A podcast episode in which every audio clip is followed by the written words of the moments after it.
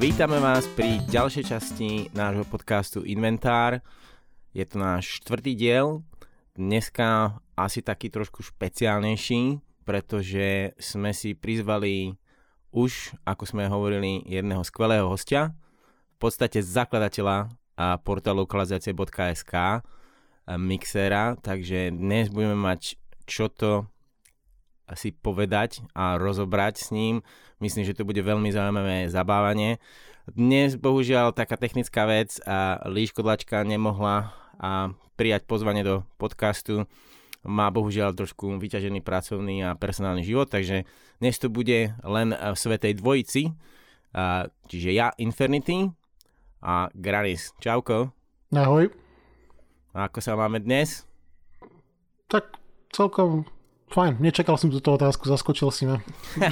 Myslel som si, že si túto otázku vyčerpal už minule, keď si sa ma pýtal, ako sa mám. Tak dneska je iný týždeň. Je iný týždeň a iná nálada, takže trochu lepšie ako včera. Trochu lepšie ako minule. Dobre, super. No a máme tu teda aj hostia, ako som to už hovoril, Mixer, tak ahoj. Čaute. A ty sa máš ako... No, ja som sa naučil v minulom podcaste, že u vás sa všetci majú vynikajúco, takže rovnako som naladený aj ja. Výborne, takže sme dobre naladení, Grani samozrejme kriticky určite, takže poďme na to, no, máme dve témy, v podstate chceme si rozobrať trošku Steam Deck a ak ľudia nevedia, čo to je a teraz panikária, tak sa nebojte, Granis vám to vysvetlí, my sme tiež do toho trošku analfabeti s Mixerom, takže bude to celkom taká prieskumná výprava do vlastne Steam Decku.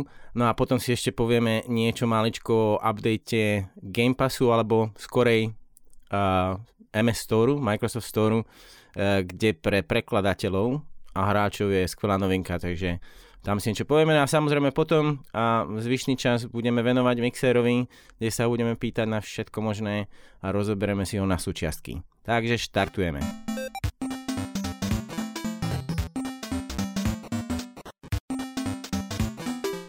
Myslím, že každý už počul o firme Valve a veľa hráčov obhospodaruje ich a vlastne službu Steam. A čo Valve robí po dlhší čas, oni stále prichádzajú s nejakými novými vecami a nápadmi. A neviem, či si pamätáte, mali taký jeden projekt, že Steam Link, to bolo tak prednedávno, možno koľko, 8 rokov dozadu. Tiež to bola taká nová prevratná vec. A vlastne teraz máme ďalšiu prevratnú vec, a s ktorou vlastne prišli na trh. Volá sa to Steam Deck. Ak žijete na internete, pozeráte nejaké YouTube videá, tak určite si zaznamenali niečo ohľadom tohto. Dokonca sám Gabe bol celkom happy, že sa im to všetko podarilo, ale ak ste na tom tak ako ja a Mixer, že len ste niečo zachytili, že nejaký Steam Deck existuje, tak sa teraz budete mať asi milión otázok. Ja som to len videl na obrázkoch, Mixer to aj nevidel, takže otázka je, čo to vlastne je? Je to niečo, čo bude prelomové? Je to niečo užitočné? Dá sa s tým variť? Neviem, ale jeden človek, tu z nás troch, o tom vie oveľa viacej, pretože on ten Steam Deck vlastní. Tak Granis, povedz nám, čo to vlastne je? No, keďže sa bavíme hlavne o hrách, tak nebudeme sa baviť o nejakých schopnostiach varenia tohto Steam Decku. Aj keď nejaké termálne vlastnosti si preberieme, takže či sa na tom dá variť, to sa dozviete tiež.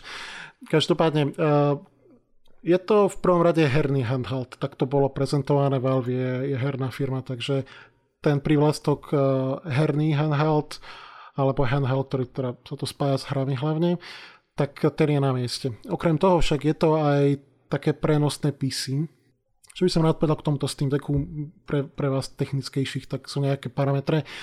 Nebojte sa, nebudem vás nudiť nejakými extra rozpormi toho hardvéru, ale iba v krátkosti si povieme, že to obsahuje APU od AMD, čiže kombinovaná grafická karta s procesorom, 16 GB RAM, a 64 až 512 GB úložného priestoru podľa toho, akú verziu si zvolíte. Je tam potom ešte aj nejaký drobný rozdiel v technológii, rýchlejší, pomalší disk. A je to samozrejme možné aj rozšíriť kartou microSD.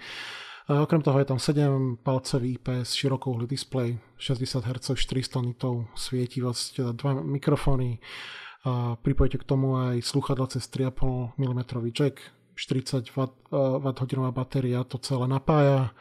A poďme si povedať niečo aj k tej cene. Cena je veľmi priaznivá, začína na 419 eur za tú základnú verziu 64 GB. Následne je to 549 eur za takú tú strednú verziu, tá sa odlišuje kapacitou, ktorá je oproti 64 GB štvornásobná, ak to správne počítam, 256 GB. No a posledná, tá najdrahšia verzia je za 679 eur, 512 GB verzia. 28. februára to Valve začali odosielať tým šťastlivcom, ktorí mali veľmi rýchle prsty a v predobjednávke, ktorá bola v júli minulého roku, tak sa im podarilo byť v tej prvej várke vlastne tých predobjednávateľov. Dnes aktuálne už je taká situácia, že aj tí ľudia, ktorí len o niekoľko dní neskôr zareagovali, tak dostanú tie Steam Decky až v nejakom druhom, respektíve až treťom kvartáli. Takže v zásade tá situácia je aktuálne podobná, ako je to s tými najnovšími konzolami. A to je, že aj v tom prípade, že si to chcete kúpiť, že viete postrádať nejaké tie peniaze, ale viete si to dovoliť, tak aktuálne sa k Steam Decku nedostanete. Aj keď treba povedať, že ohľadom konzol sa to trošku lepší. Tam sa situácia na trhu sa zlepšuje a už sú dostupné. Aspoň teda v určitých regiónoch. No dobre, ale jedna taká otázka. Je to Steam Deck, je to niečo unikátne, je to vlastne, ako si povedal, handheld konzola, ale to sme už mali aj predtým, nejaké Nintendo a takéto, alebo teraz máme vlastne Nintendo Switch. Je tam vôbec nejaká konkurencia na trhu ohľadom PC, ako takýchto handheld konzol, alebo čo to je fakt, že len unikátny produkt, s ktorým Valve vyrukoval ako prvé? Už predtým s tým Deckom tu boli nejaké pokusy uloviť aj v tomto rybníčku počítačových hráčov, čo sa týkalo teda tých handheldových zariadení. Sú to zariadenia ako napríklad Ayaneo alebo One X Player. No podľa môjho názoru tam sa nedá hovoriť o žiadnej konkurencii, pretože oproti Steam Decku tá cena tých zariadení je trojnásobná, stoja nad 1000 eur, takže viac menej, okay. Ak by ste boli ochotní za toľko peňazí, tak to už si môžete kúpiť aj tú verziu z eBay, alebo teda tú predraženú konzolu od niekoho iného, od nejakých priekupníkov z toho eBaya. Takže keď si porovnáme tú štandardnú cenu, samozrejme, za ktorú si to aktuálne neviete zabezpečiť, ale tá cena stále je daná, 419 eur, a porovnáme si to s nejakými 1200-1300 eurovými zariadeniami, tak skutočne tam tá konkurencia nie je. Najvyššie podľa nejakých prvých testov, ja som nemal možnosť to porovnať, ale technologické kanály na YouTube sa tomuto venovali a tie zariadenia častokrát majú aj najnižší výkon, alebo si počínajú trochu horšie ako Steam Deck.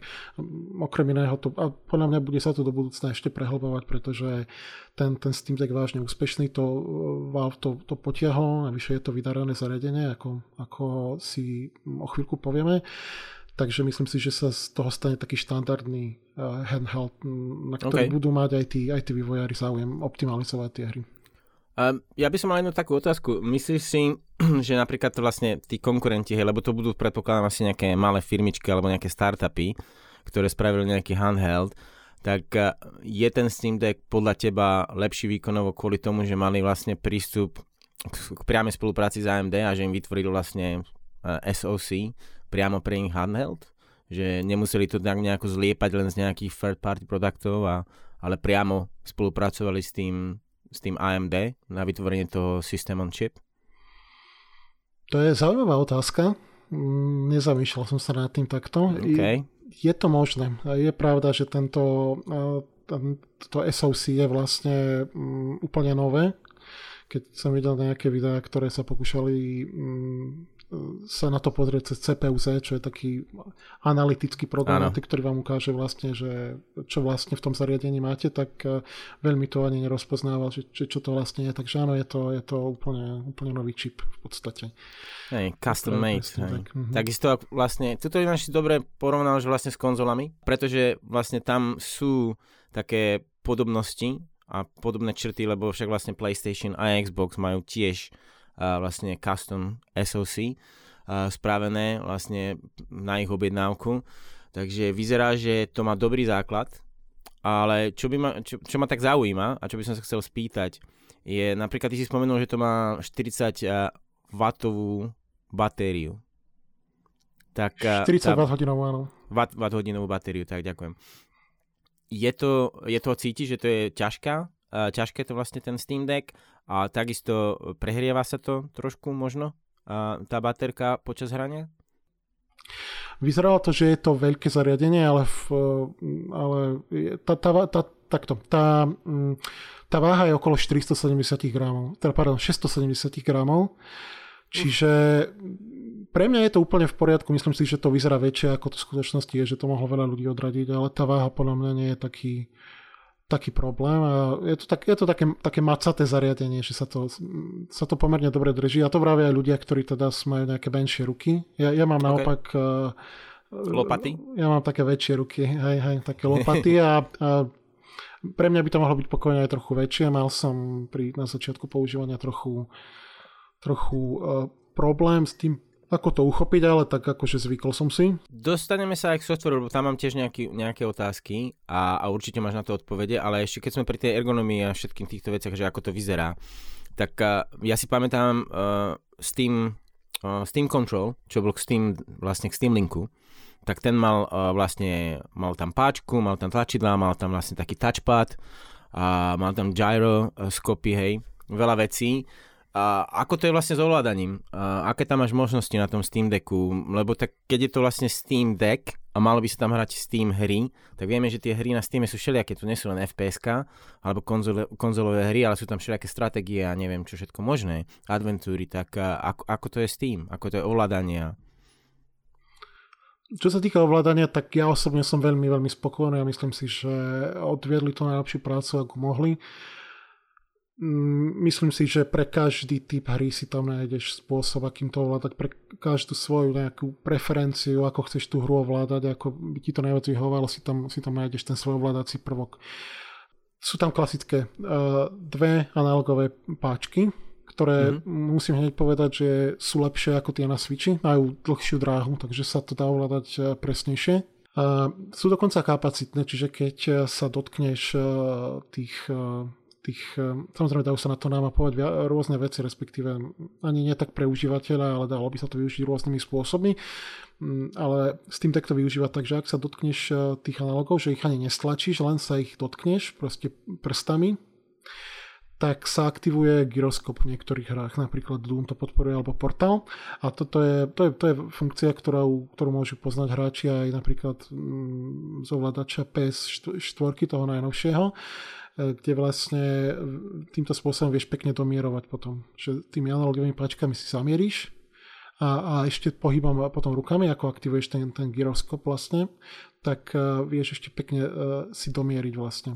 Že na takúto precíznosť. Aby som len objasnil, lebo možno, že nie všetci vedia, že čo to je ten gyroskop, tak v podstate je to zariadenie, ktoré číta polohu vlastne toho hardvéru v priestore a ty vlastne vlastne držíš tú konzolu alebo ten Steam Deck a ho natáčaš, tak vlastne to reaguje vlastne aj to mierenie v hre. Dobre som to nejako tak opísal?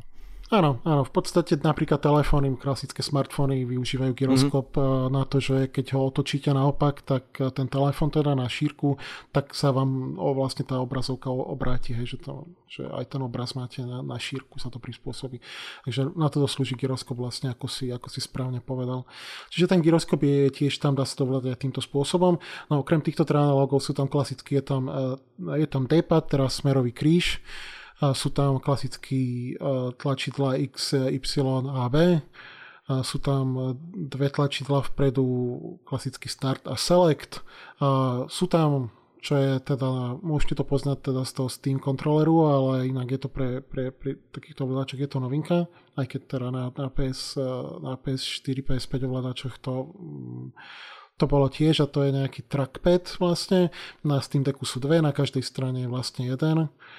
Takže to je ďalší spôsob ovládania, potom klasický batony, ktoré sú trigger a bumper vlastne, čiže vlastne také tie shoulder buttons, že tie na vrchu toho zariadenia sú pod sebou. No a potom samozrejme sú tam také tie grip buttony, ktoré sú na zadnej strane toho Steam Decku, tie zase môžete poznať z nejakých Elite ovládačov, napríklad od Xboxu. Alebo Steam Controlu. Aj tam boli, ten som nevlastnil, takže... Dole boli, áno. Aj, takže vlastne tých ovládacích prvkov je strašne veľa tam a každý si to vlastne vie nastaviť ako chce. No a samozrejme, keďže ten Steam Control už existoval predtým, tak a s ním sa naň boli naviazané vlastne nejaké profily týchto tlačidel, čiže pre rôzne hry ľudia a komunita vlastne vytvorila nejaké profily. Áno. Tak aj v rámci toho Steam Decku si to viete tieto profily načítať a viete ich používať, prípadne si to upraviť podľa svojho želania. V pohode, mne to takto pripadá, že vlastne to je taká evolúcia, lebo ako ja vlastne ten Steam Control, vlastne s tým Steam Linkom a presne toto všetko, čo opisuješ, tak do bodky vlastne bolo aj na tom Steam Controle, že vlastne, aby si mal takú schopnosť z gauča ovládať hociakú hru, ktorú si vlastne cez ten Steam Link pustíš na telke. Steam Link bol vlastne prvý, že vlastne len prepojenie tvojho počítaču s tvojou telkou, keď napríklad máš počítač hore na poschodí a chceš hrať dole vlastne na prízemí nejakú hru. No a teraz vlastne ti dávajú to priamo do ruky. Tu možnosť hrať akékoľvek hry a vlastne čo máš na Steame. No a tu sa dostávame k tomu softvéru. Tam by ma zaujímalo vlastne, ako to je poriešené. Predpokladám, že SteamOS alebo niečo také, pretože Valve je veľký zástanca tohto. Neuznáva až tak príliš Windows, alebo nie, že neuznáva, ale tlačí ten SteamOS všade, kde sa dá. Tak ako sme na tom tam, aká je prístupnosť hier a tieto všetky veci, ak nám to môžeš... Skúša si už vôbec nejaké hry hrať, akože tak poriadne nejaké... Vlastne z tvojej knižnice niečo začalo haprovať, Windows hry exkluzívne, lebo vieme, že nie všetky hry majú aj Linux podporu, tak neviem, no. No zahotil som ťa trošku otázkami, prepáč, ale tak hádam nám to nejako rozpovieš. Ok, vezmem to od začiatku. To je teda ten software, na ktorom to beží, teda ten operačný systém. Celé to beží na SteamOS, ktorý je teda postavený na distribúcii Arch Linux. Takže o tú kompatibilitu s Windows hrami sa stará nejaká vrstva, ktorá sa nazýva Proton, ktorá vlastne je to...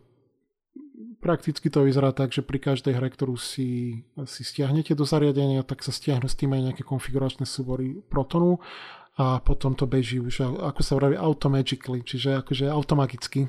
No a samozrejme je to, Valve sa veľmi snažili o to, aby to zariadenie ste si s ním mohli robiť, čo chcete viac menej, takže pokiaľ veľmi chcete, môžete si na ňo nainštalovať aj Windows, ak ste na to zvyknutí, alebo nejaká kompatibilita hier vám príde nedostatočná, alebo niektoré konkrétne hry jednoducho nemajú podporu pre ten SteamOS. To môže byť teda hlavne z toho dôvodu, že niektoré hry môžu vyžadovať určité nejaké ďalšie launchere, ako je Battle.net napríklad, alebo Origin a tak ďalej, aj keď aj toto sa dá spraviť na tom SteamOS. Ale... Niektoré napríklad anti-cheaty na tom nefungujú, takže keby ste chceli, môžete si nainštalovať aj Windows. Ja osobne to neodporúčam, pretože podľa mňa na to, aspoň pre mňa na to nie je dôvod, ale... A tu sa len tak akože pristavím. Pozeral som jedno video vlastne od Linus Tech Group, kde vlastne skúšali presne toto dať Windows, pretože vlastne Steam priamo vydal Windows driver pre Steam Deck. To znamená pre ich grafiku, vlastne tú integrovanú a custom made. A ich zistenia boli také, že aj hry, ktoré nepodporovali Linux a bežali cez tú nadstavu Protonu, ako si to už opísal, tak dokonca aj tie fungovali na tom Windowse horšie ako cez ten Proton, čo bolo dosť zarážajúce. Som myslel, že keď tam nahodíš Windows a dáš tam tie drivery, že to pôjde plynulejšie, ale opak bol pravdou, takže nejaký Valve Magic sa tam asi deje pod povrchom. Je to tak, rozhodne. Dobre, no a ešte, keď už tu robíme vlastne takú rozbor tých softverov a hier, a ty si spomenul, že niektoré veci bohužiaľ nepôjdu, pretože tie anti-cheat softvery nefungujú, hej? Tak vlastne, aká tam je kompatibilita? Si vlastne obmedzený tým, že teraz vlastne si jeden z tých prvých ľudí, je to stále ešte všetko nové, že môžeš hrať, čo ja viem, 15-20 hier a to je všetko? Nie je to vôbec 15-20 hier, je to o mnoho viac. Tá kompatibilita viac menej je indikovaná hodnotením priamo od Valve, kde v tej knižnici, keď si pozeráte tie hry, tak vidíte, aká je tá kompatibilita. Oni tam rozlišujú v podstate 3, respektíve 4 úrovne. Tá prvá je Verified, teda s tým slovenčine nie je, v češtine to je, tuším, že nejaká úplná podpora alebo tak nejakou. Každopádne tá prvá hodnota je, že to, alebo tá prvá úroveň najvyššia je, že to otestoval niekto priamo vo Valve a dal na to to povestné razítko, ten štempel, že je to v poriadku. Alebo dokonca boli podniknuté nejaké kroky priamo zo strany vývojárov, že to beží dobre na tom Steam Decku, čiže to je také ultimátne hodnotenie toho, že s touto hrou nebudú žiadne problémy. V tom druhá úroveň je playable, teda že je to vlastne hrateľné, ale môžu sa objaviť nejaké veci. A môžu to byť nejaké významnejšie veci väčšinou, ale v drvivej väčšine prípadov sú to drobnosti, keďže Steam, alebo teda Valve tvrdí, že to hodnotenie udeľujú tak, že pokiaľ aby sa tomu dalo dôverovať. To znamená, že pokiaľ je tam niečo, čo by už teoreticky mohlo nejako znížiť komfort toho užívateľa, tak radšej tomu dajú, aj keby to bolo úplne minimálne, tak radšej tomu dajú iba hodnotenie playable, ako to verified, len aby to bolo, chcú sa správať zodpovedne v tomto. No a potom je to tretie hodnotenie, a to je unsupported, čiže nepodporované, a to sú hry, ktoré tiež pravdepodobne niekto asi otestoval a zistil, že proste nefungujú. No a potom ešte štvrté hodnotenie, to je unknown, to znamená, že nie je známe, aká je tá kompatibilita s týmto. Takže... Vieš čo, ak môžem, teraz na chvíľočku, pristavím sa pri tých verifiable playable a vlastne ako dávajú ten štempel tam, hej, tak ja videl som jednu takú otázku, že ako to vlastne testujú. Ja si ťažko viem predstaviť, že Valve má, neviem, 1000 hráčov, ktorí dennodenne hrajú všetky tie hry a prejdú kompletne celú hru na tom Steam Decku. Videl som aj, vlastne napríklad Tomb Raider testovali a tam všetko fungovalo perfektne, je to verified hra, ale po 5 hodinách zrazu tá hra začala glitchovať. To znamená, že na 15 sekúnd proste úplne tá hra stopla, potom sa zase rozbehla na pol hodinu a zase po tej pol hodine nejakých 15 sekúnd zamrzla. Takže ja si myslím, taká ešte, by som povedal, že to je taká detská nemoc toho produktu, že tam sa to ešte bude musieť veľmi veľa pracovať, nie len vo Valve, ale tej komunikácii s vývojármi, aby všetko nejako sa snažili vlastne prispôsobiť, alebo tie novšie hry, ktoré budú vydávané v budúcnosti, aby boli prispôsobované aj možnosti hrať na Steam Decku. No pravdepodobne to nikto netestuje nejako tak úplne, že extensively. Proste nikto to netestuje tak dlho, aby to odhalilo, že čo sa stane po 20 hodinách alebo možno aj po tých 5. Čiže to beriem, tento bod kritiky pravdepodobne je oprávnený, že sa niečo tam stať môže. Je to ťažké, keďže tých hier sú tam tisícky. V tom majú asi nejakú svoju sadu pravidel, že podľa čoho to testujú alebo na čo sa pozerajú. Toto podľa mňa dodržiavajú pomerne striktne, ale samozrejme to, čo sa prejaví po nejakom dlhom čase, to už pravdepodobne sa ku tomu nikto nedostane a to už asi budú musieť nejako nahlasiť hráči. Mám teraz otázku na Mixera. Ten nehovoril nič, lebo sme sa tu tak nejako rozkecali. Ja som veľmi pozorne počúval, keďže dobre. Nevedel nič. Aspoň už mám predstavu, že čo to je. Preto som ťa nechal tak v pozadí trošku, aby si nasal všetky tie informácie. No a teraz ako sa rozprávame o tých kompatibilitách systémov, však ty si v tom celkom doma, čo sa týka vlastne takýchto vlastne softwarových vecí, tak ako vidíš nejakú možnosť implementovať preklady na nejakú takúto platformu?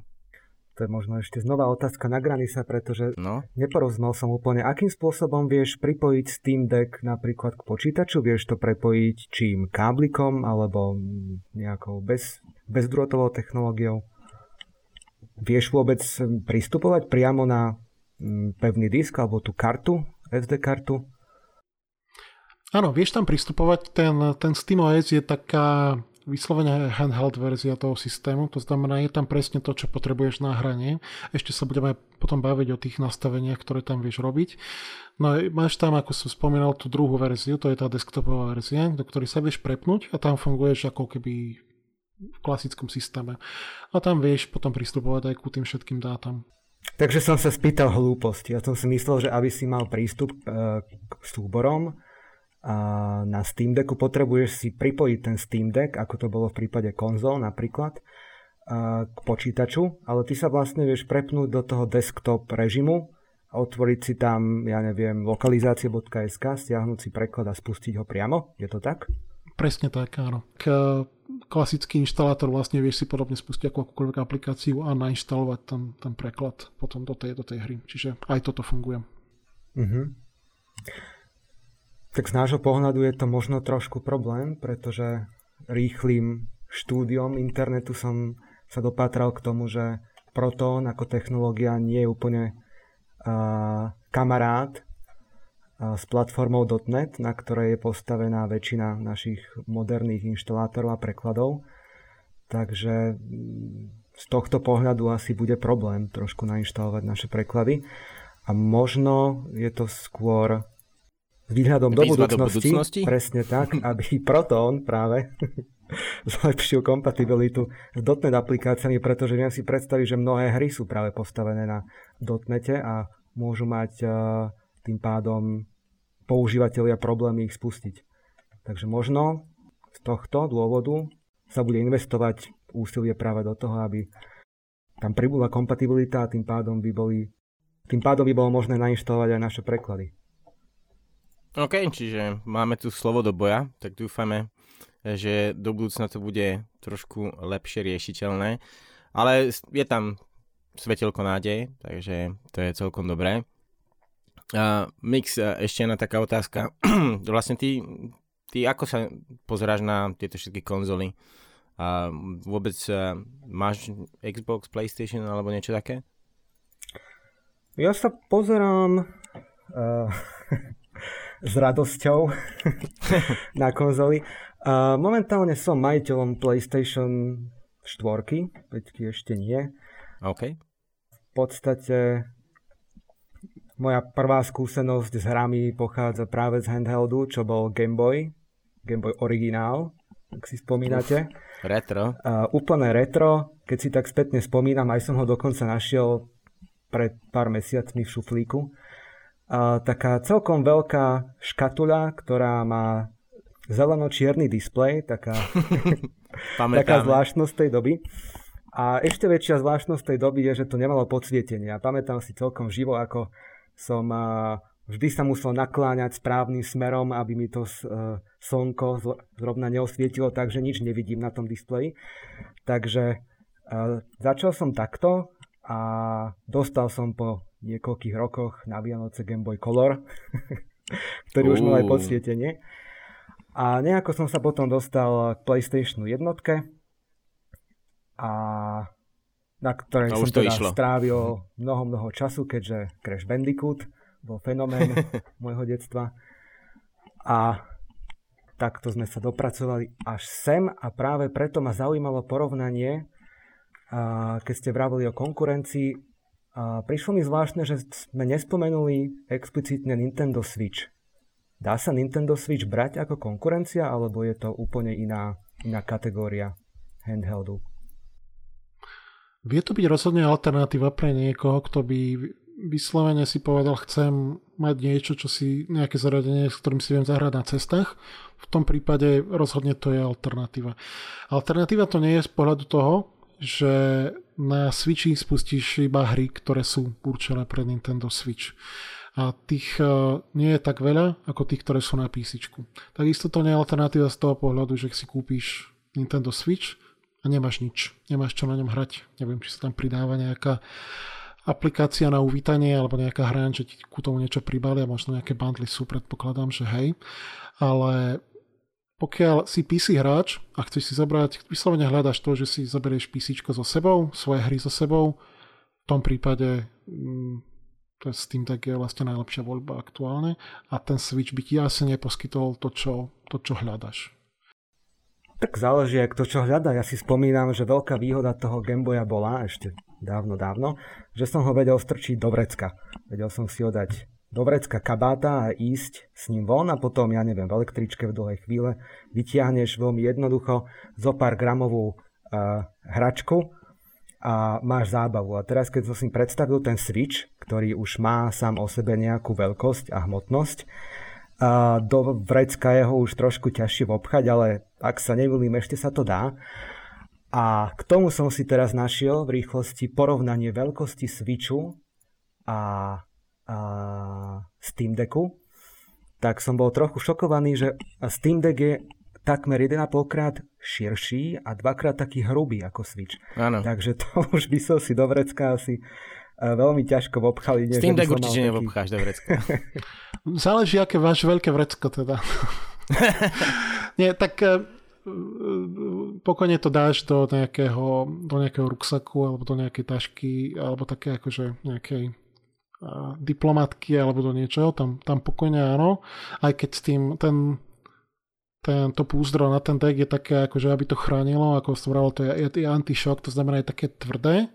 Neviem, či poznáte tú technológiu ako antišok, že to je taký vlastne, fakt to je také tvrdé. Keď si pozriete na internete, alebo poslucháči teda, keď si pozriete vlastne to púzdro na ten Steam Deck, tak uvidíte, že to je vlastne, ono je také väčšie, také vypuklé. A ja by som pomerne mal k nemu aj takú kritiku, že vlastne sa na ňa nezmestí nič iné, iba ten Switch. Iba ten Steam Deck sa do ňa zmestí. No ale tak vznikajú nejaké veci, už som teraz pozeral na AliExpresse, sa aj to púzdro dá kúpiť nejaké také lepšie, kde sa ti zmestia aj tie ďalšie veci a dokonca ja som si tu vysnil tú vec, keď som ten Steam Deck dostal, tak si vravím, že pekné púzdro, ale tak keby tam boli také nejaké ešte taká priehradka, také plastové, vlastne také vrecka malé na tie microSD karty, lebo toto je zaujímavá vec na tom Steam Decku, že vlastne to, vieš, dajú sa tie microSD karty sa dajú vlastne hot swapovať. To znamená, vy tú jednu kartu vyťahnete, dáte druhú a ono to načíta automaticky hry z nej. Čiže pokojne môžete si kúpiť 5 takýchto SD kariet a vlastne vymieňať ich, ak by ste mali problém s kapacitou. Toto je práve dobrý point, ktorý som sa ťa chcel spýtať. Bol som šokovaný, keď si vravel, že tá najlacnejšia verzia má 64 GB priestoru. V tom predpokladám, že už je zahrnutý aj operačný systém, je to tak? Je to tak. Čiže keď si kúpiš 64 GB verziu, koľko miesta ti tam ostane na hry? Ja mám 256 GB verziu a ostalo mi tam z nej, myslím si, okolo 230 GB. No ale keď si vezmeme takú v podstate už ľubovoľnú, modernú hru, tak tie hry už sú dneska rádovo 50 GB a viacej. Úplne štandardne aj 100. Čiže ako je to v podstate riešené s tým, že ak chcem mať viacero hier, musím mať teda aj k ním ku každej hre vlastnú SD kartu, lebo potom sa tá cena toho zariadenia, hoci je pôvodne nízka, začne navyšovať o to, že si potrebujem dokupovať tie SD karty, aby som v podstate nemusel za každým sťahovať na novo tie hry, ktoré chcem zrovna hrať. Je to tak, ako vravíš, ten bod kritiky je veľmi trefný. 64 GB to je skutočne málo. Ja si myslím, že keby sme tam zarátali alebo odrátali skôr ten systém, tak tam sa ostane nejakých 40, 50 možno gigabajtov. Záleží poprvé na tom, že aké hry chceš hrať. Ja som si stiahol nejaké zaujímavé hry, ktoré ma zaujímali, ktoré som tam chcel mať, že nebolo to teda, že sa snažím ušetriť miesto. A to boli nejaké plošinovky. Podľa mňa tie plošinovky fungujú na tom úplne najlepšie. Tie handheldy sú proste pre mňa na tie plošinovky úplne ako stvorené. A to sú pokojne hry, ktoré majú 2 GB, 5 GB a tak ďalej. Takýchto hier tam dostaneš pomerne veľa. Takže tam dostaneš takýchto... takže toto je jeden model použitia, ktorý vieš spraviť. Druhý je jednoducho kúpiš si tú pamäťovú kartu, ktorá vie byť až 1 terabajt.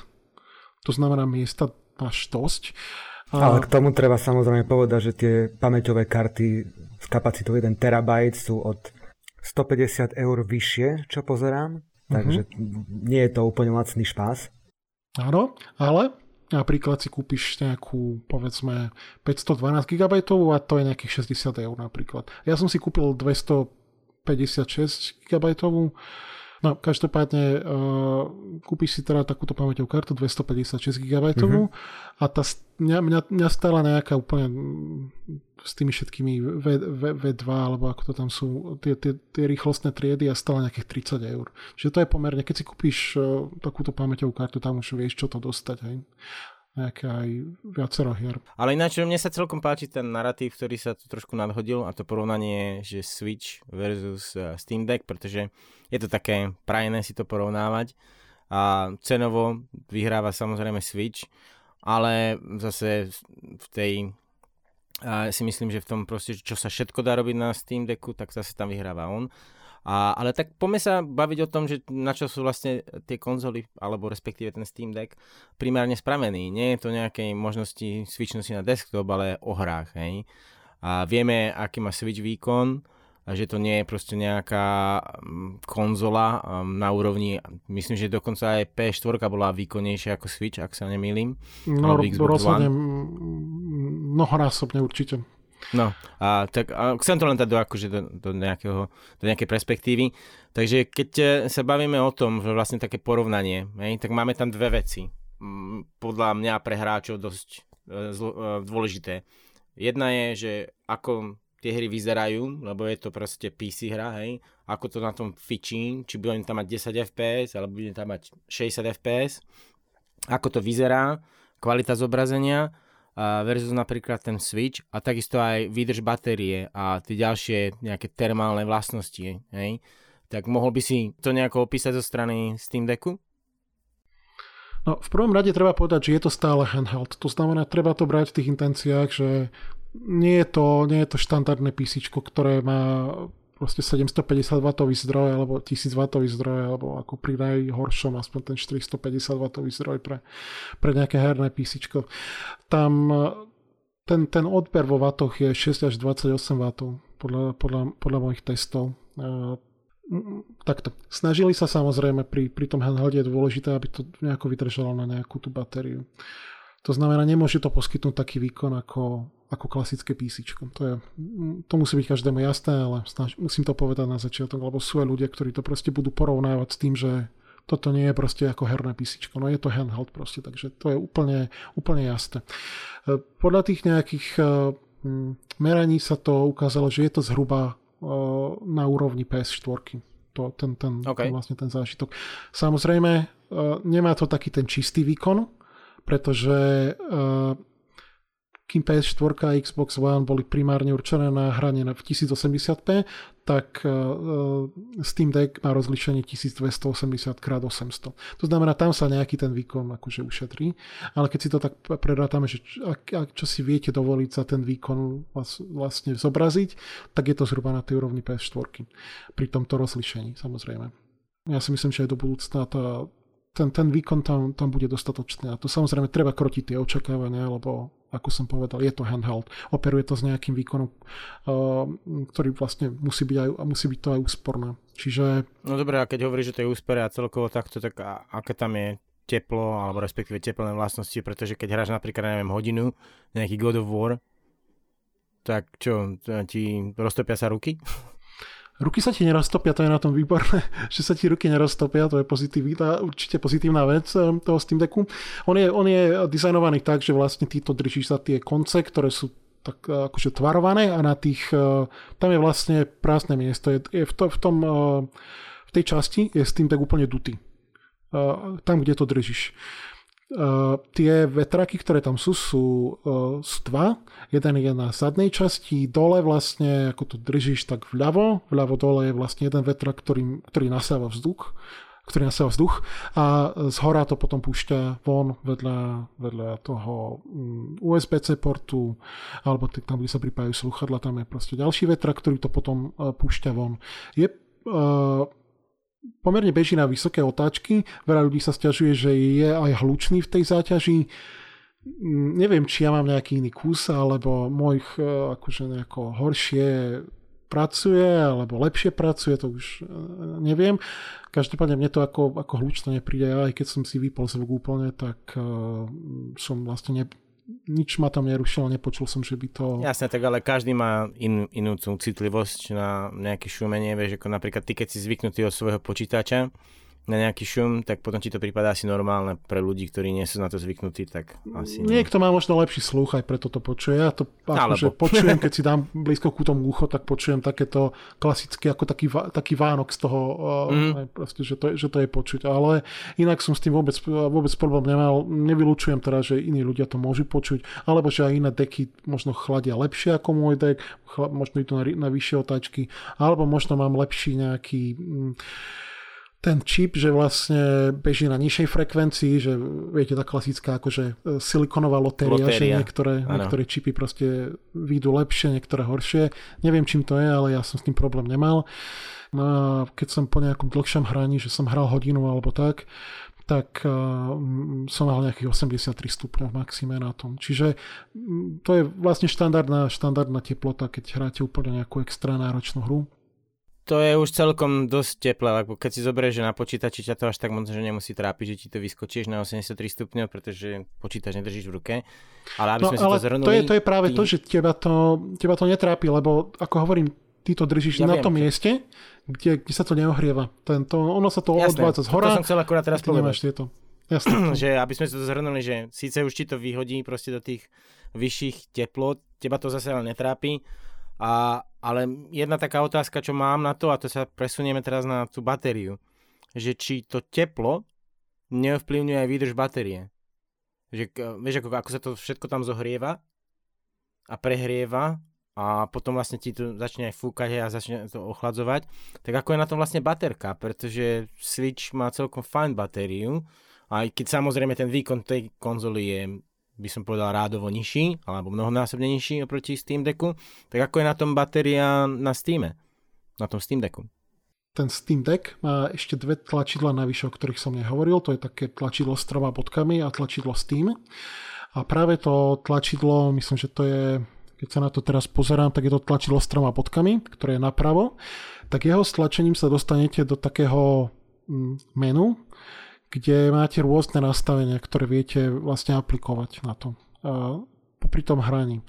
A je to napríklad nastavenie, je to nejaký log FPS, čiže poviete vlastne tomu APU, aby pracovalo len dovtedy, kým nedosiahne vlastne 30 FPS. Klasicky proste frame lock. A sú tam aj ďalšie nastavenia, samozrejme sú tam, viete si tam obmedziť nejakú frekvenciu tých čipov, viete si tam nastaviť nejaký termálny limit, čo je vlastne koľko wattov môže spotrebovať ten čip. A ide to znižiť až na hodnotu 3 waty. A toto veľmi prospieva batérii. Keď to necháte akože bez limitu, tak samozrejme to bude samozrejme v závislosti aj na tom, aký máte nastavený napríklad jas, alebo aký zvuk, ako náhlas to máte, tak to samozrejme bude sa tá batéria bude mať oveľa nižšiu výdrž. Keď si nastavíte to na tých povedzme 30 fps, tak tá výdrž tej batérie sa značne predlží. Keď sme to porovnávali s tým Switchom, tak nie je to úplne tá úroveň, ako je Switch. Teraz myslím, že v tej novej verzii napríklad ten zaklinač by ste z toho dostali nejakých 5 hodín možno. Niečo cez 5 hodín toho zaklinača napríklad. Na Steam Decku by som povedal, že to budú možno tak 3 hodiny. Alebo možno trochu... Čiže 2,5 až 3 hodiny. Čiže tak áno, 2,5 až 4 hodiny, toľko sa zhruba od toho dá očakávať. A pokiaľ máte nejaké retro hry, cez nejaký emulátor alebo nejaké vyslovene 2D hry, ako som spomínal to Mark of the Ninja alebo Shank, tak tam sa viete dostať až na 7 a viac hodín. Čiže v podstate každý užívateľ si je strojcom svojho vlastného šťastia, ako dlho mu tá konzola vydrží v rukách a zapnutá. Dobre, super. Čiže výkonovo výborné, baterka samozrejme záleží od tých nastavenia a ako si ty podrobne popísal, tak tých nastavení tam je strašne veľa. a má to vlastne tie výhody, že je to v podstate vlastne Steamová hra, dá sa tam všetko robiť, kdežto na konzole veľa nastavení nemáš, tam sa v podstate si na milosti tých vývojárov, ako ti to nastavia oni. Dobre, ok, a teraz taká veľká otázka na teba. Ako by si to zhodnotil, to celé, čo si držal v ruke doteraz? Je to niečo, čo sa oplatí kúpiť, zainvestovať, alebo je to len hračka pre rozmaznané decká? Aby som to tak nejako zhrnul, celkovo považujem toto zariadenie za veľký úspech, získalo si veľkú pozornosť a myslím si, že oprávnenie viac menej, pokiaľ ide o handheldy, tak je to, nazval som to, že je to taký najbohatší launch nového zariadenia. Keď vyšiel Switch, tak boli tam nejaké hry v nejakom obmedzenom množstve, potom pribudali ďalšie. Tu si viac menej kúpite Steam Deck a môžete hrať to, čo ste hrali predtým. Tá cena 419 € je podľa mňa, až by som to nazval, že dumpingová. A pre tých, čo nerozumie, čo je dumpingová cena, je proste tak nízka, že sa to možno neoplatí predávať. Je to vlastnejšie ako konzola. Čiže ten pomer cena výkon je tam veľmi vysoká, takže rozhodne by som aj v tomto ohľade to odporúčal. Keby tam bola tá batéria väčšia, tak samozrejme aj to zariadenie by muselo byť buď väčšie alebo hrubšie. Takže toto sa vždycky dá na druhú stranu vyriešiť tým, že si pripojíte nejakú powerbanku ku tomu. Povedzme za 50 € si kúpite nejakú 20 000 mAh baterku, ktorá vám pokojne aj 10 hodín vám predĺží ten Steam, tak viete to používať, ak má dobrú... Ak dokáže to napájať dostatočnou rýchlosťou, tak viete vlastne aj po prihrade, nemusíte to ani vybiť, nabiť, ale môžete aj to mať napájané vlastne konštantné a hrať a pokojne, ako hovorím, po 10 hodín vám to vie predĺžiť tú hernú dobu. Dobre, super. Takže asi tak, no a na záver aby som trošku potešil aj Mixera, tak by som povedal, že momentálne moja najobľúbenejšia hra na tomto handhelde bol Crash Bandicoot Insane Trilogy, ktorý som si kúpil špeciálne pre Steam Deck. Ako som vraval, tak považujem za tie plošinovky považujem za úplne najlepší žáner pre Steam Deck, takže také odporúčanie. Na druhú stranu aj Hitman fungoval celkom dobre, napriek tomu, že teda občas tam boli nejaké tie pády a tak, ale čo sa týkalo hrateľnosti, tak sa to pomerne nedobre hralo. Ale ten Crash Bandicoot to bol taký najlepší zážitok, čo som na tom Steam Decku mal, takže to sa vždycky teším, keď si to zapnem. Ani to nehrám na písičku, ale na ten Steam Deck si to šetrím vždycky, že si to zapnem, keď sa k tomu dostanem. Takže taká inšpirácia možno aj pre vás, ak sa vám to podarí a vám to želám, aby ste sa k tomu zariadeniu dostali. K tomu dostali, hej. OK. A teraz taká otázka teda najprv ešte ďakujeme Granisovi za veľmi obsiahle zhodnotenie a Mario Mixer, ty vlastne teraz po tomto stále si na prahu toho Switchu, alebo by si vyskúšal ten Steam Deck? Ťažká otázka. Priznám sa, že ostalo mi veľa informácií, na ktorými môžem rozmýšľať a zvažovať ich. A pretože príde mi to...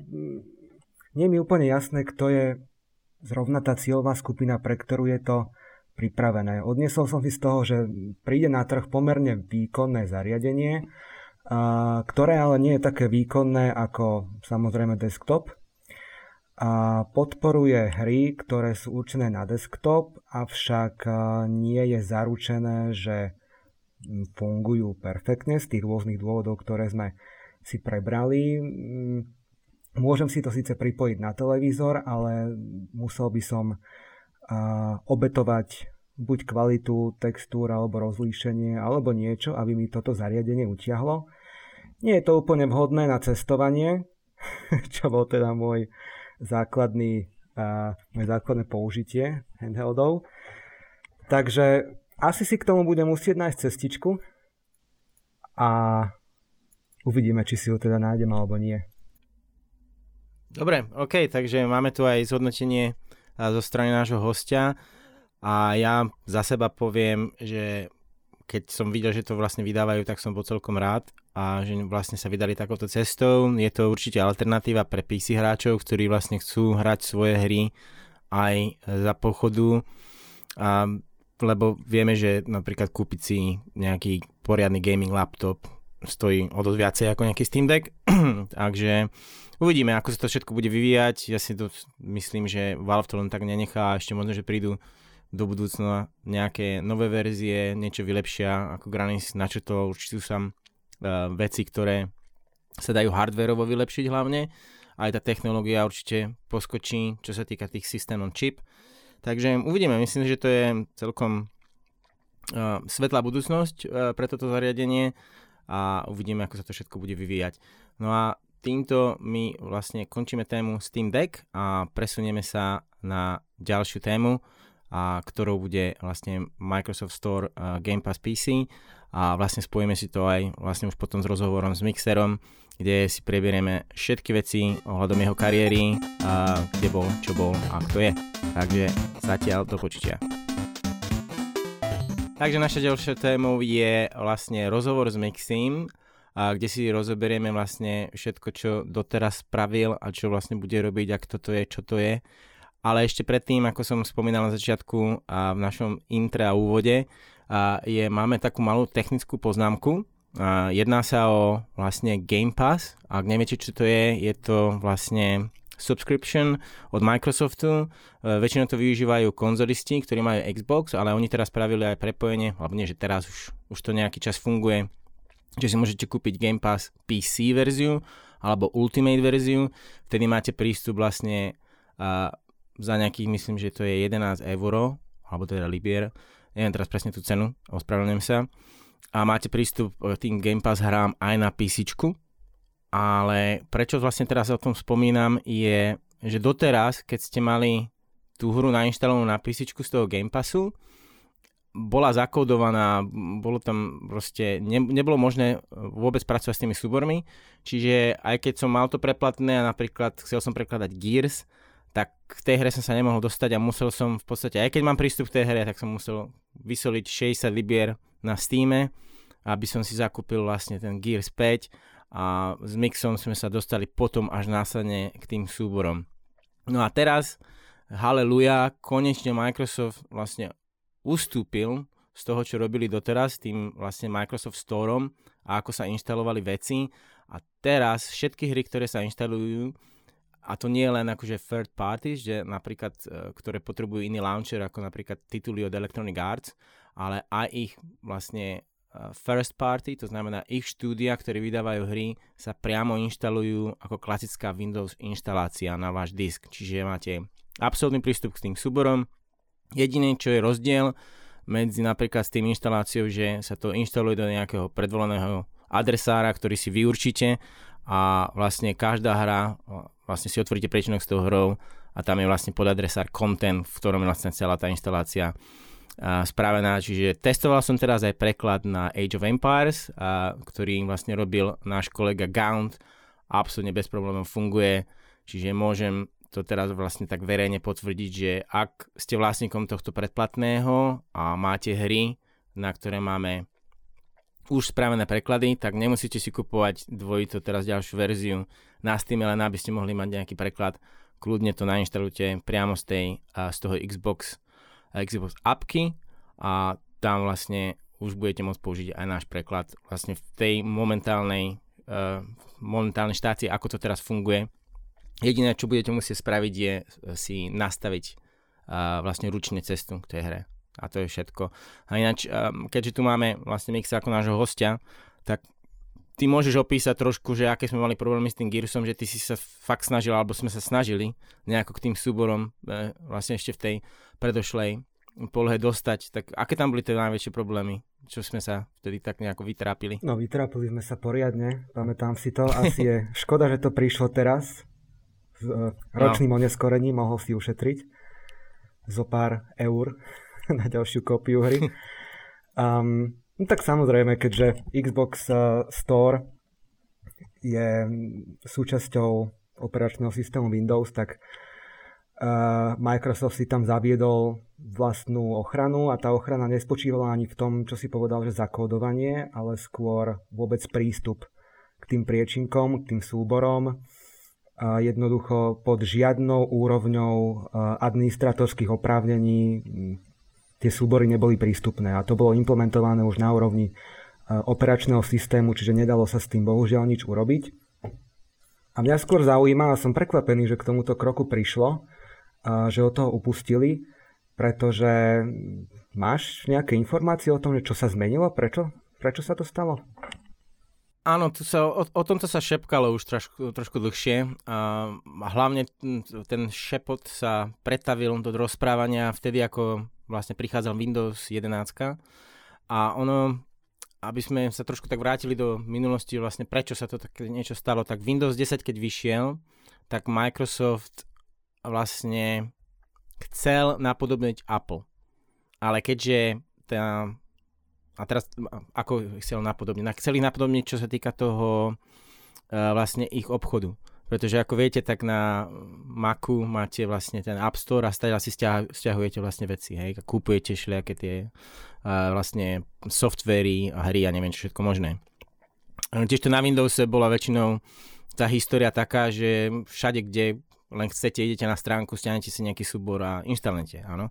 To bola vlastne taká kultúra Windowsovská, hej? Čiže kompletná otvorenosť. No a Microsoft vlastne chcel nejako začať vlastne učiť ľudí, aby išli cez ich store a proste spravili taký diagram, že ideme vlastne novou cestou, ale nechávame aj tú starú cestu. Čiže stále to fungovalo tak, že si mohli ísť na Steam nainštalovať si, alebo na nejaké stránky nainštalovať si, ale keď si išiel cez ten MS Store, tak tam hovorili, že keď pôjdete cez náš obchod a niečo si stiahnete, tak je to úplne zabezpečené na 100 000 000%.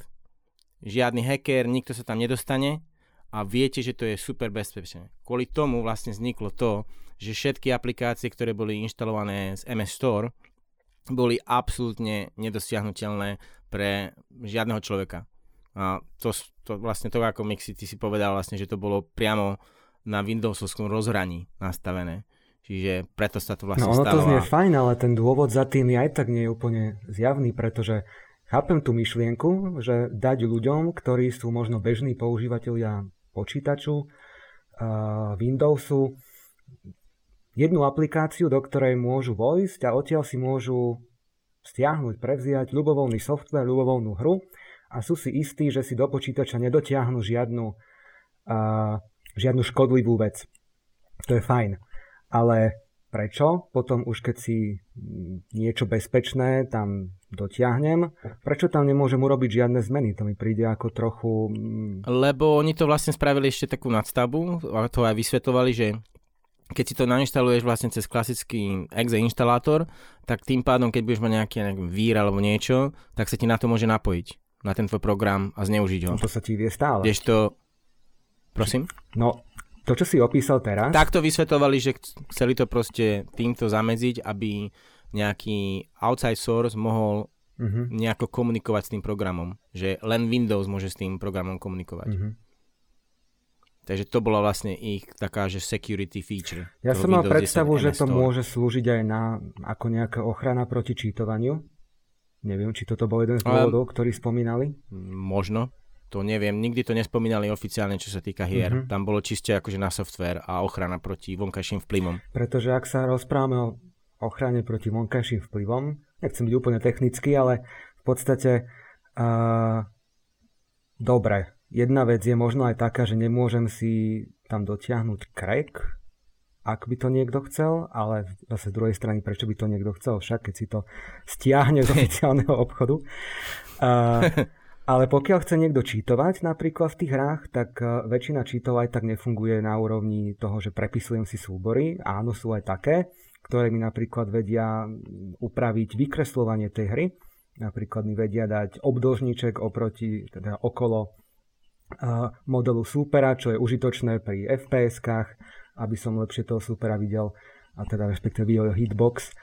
Ale väčšina čítov, ktoré sa používajú, čo teda viem, tak fungujú na úrovni úpravy pamäte počas toho, ako ten proces už beží. Takže nejaké zabránenie tomu, aby používateľ nemohol prepisovať súbory. Z tohto hľadiska, ak sa bavíme o bezpečnosti, tak ničomu nepomáha. Ako hovorím, ono to skorej bolo na tom softvére, alebo akože na ohľadom programov. Nebolo to myslené na hry. Ja si myslím, že hry sa stali len takým rukojemníkom tej ich stratégie, ktorú si mysleli, že bude úspešná a spravia vlastne z MS Store, vlastne App Store, ktorý má Apple na Macoch. Bohužiaľ, ako teraz vidíme, im to nevyšlo a ustúpili od toho. A vlastne ešte taký backfire, čo dostali, je, že na tom MS Store dokonca nebol ani MS Office. Ich vlastný software nebol na tom. Pretože to proste im to nevyhovalo, tak ako to bolo zakodované. A ďalšie veľké firmy ako Adobe, napríklad Adobe, oni vôbec tam nemali svoj Adobe Suite. Kdežto teraz už konečne tam prileteli s veľkou pompézou, lebo upravili ten Windows Store. Takže, ako hovorím, to bolo všetko riešené, myslím, horúcou ihlou, alebo šitej horúcou ihlou, a nedomyslené. A nakoniec vlastne po rokoch, kedy boli tí fanúšikovia alebo užívateľia toho Windowsu nie veľmi spokojní s tým, ako funguje ten AMD Store, tak konečne to teraz zmenili a vlastne všetky aplikácie sa už inštalujú ako klasické Win inštaly. Čo je pre bežných používateľov určite veľká výhoda a takisto pre všetkých, veľké víťazstvo, by radi použili slovenský preklad do hry. Áno, presne tak. A týmto sa vlastne dostávame k tomu, prečo ťa vlastne tu máme. Slovenské preklady. Takže, Mixer X. Kto si, čo si. Predstav sa nám tak trošku v krátkosti, nemusíš teraz hovoriť celý svoj životopis, lebo to by bolo asi nadlho, čo sa týka prekladov. Ale aspoň tak v krátkosti a vlastne ako si začal s tými prekladmi a celkovo proste len taký a vlastne malý súhrn o tvojej osobiči. Už som sa zlakol, že sa snažíš naznačiť, že môj životopis by bol nadlho, pretože už som taký starý. Ale nie. Preto som povedal o prekladovom životopise. Tak začnem tým, že sa volám v civilnom živote Mário. A pracujem momentálne ako programátor alebo softwarový inžinier. A okolo prekladov sa motám už rýchla matematika. No vyše 16 rokov, tak mi to vychádza. A začal som teda niekde na prelome základnej a strednej školy. To je taký zaujímavý trend vo svete, že bývajú nejakí tzv. Detskí programátori, nejakí detskí géniovia. A u nás, v Československu, v tom čase to bolo celkom bežné, že boli aj detskí prekladatelia. A myslím, že práve aj Mišo Bobuš, ktorý bol váš minulý host, bol jedným z nich, čo tiež začínal s prekladmi hier vo veľmi skorom veku. A čo viac by som povedal? Čo ťa zaujíma? No napríklad by ma zaujímalo, keďže tu máme Granisa, tak kedy ste sa vy prvýkrát stretli? To by zaujímalo aj mňa. A to by zaujímalo aj mňa. Čo k tomu poviem, Mixer? Mňa zaujímalo, keď sme sa prvýkrát skontaktovali nejako, mňa zaujímalo, čo bolo predtým, ako si sa vôbec ku tomu dostal, že niečo prekladať, alebo že nejaké slovenčiny.com, že kde to vlastne bolo, keď ten deň, keď si povedal, že idem prekladať proste. Ja som si myslel, že som dostal jedinečnú geniálnu myšlienku, nevedel som v tom čase, že existujú slovenčiny.com, aby som povedal pravdu. Ak to mám vziať niekde od svojich úplných začiatkov, tak prvý počítač som dostal, keď som mal nejakých 6-7 rokov. A vždy ma viacej bavilo skúmať, čo ten počítač dokáže,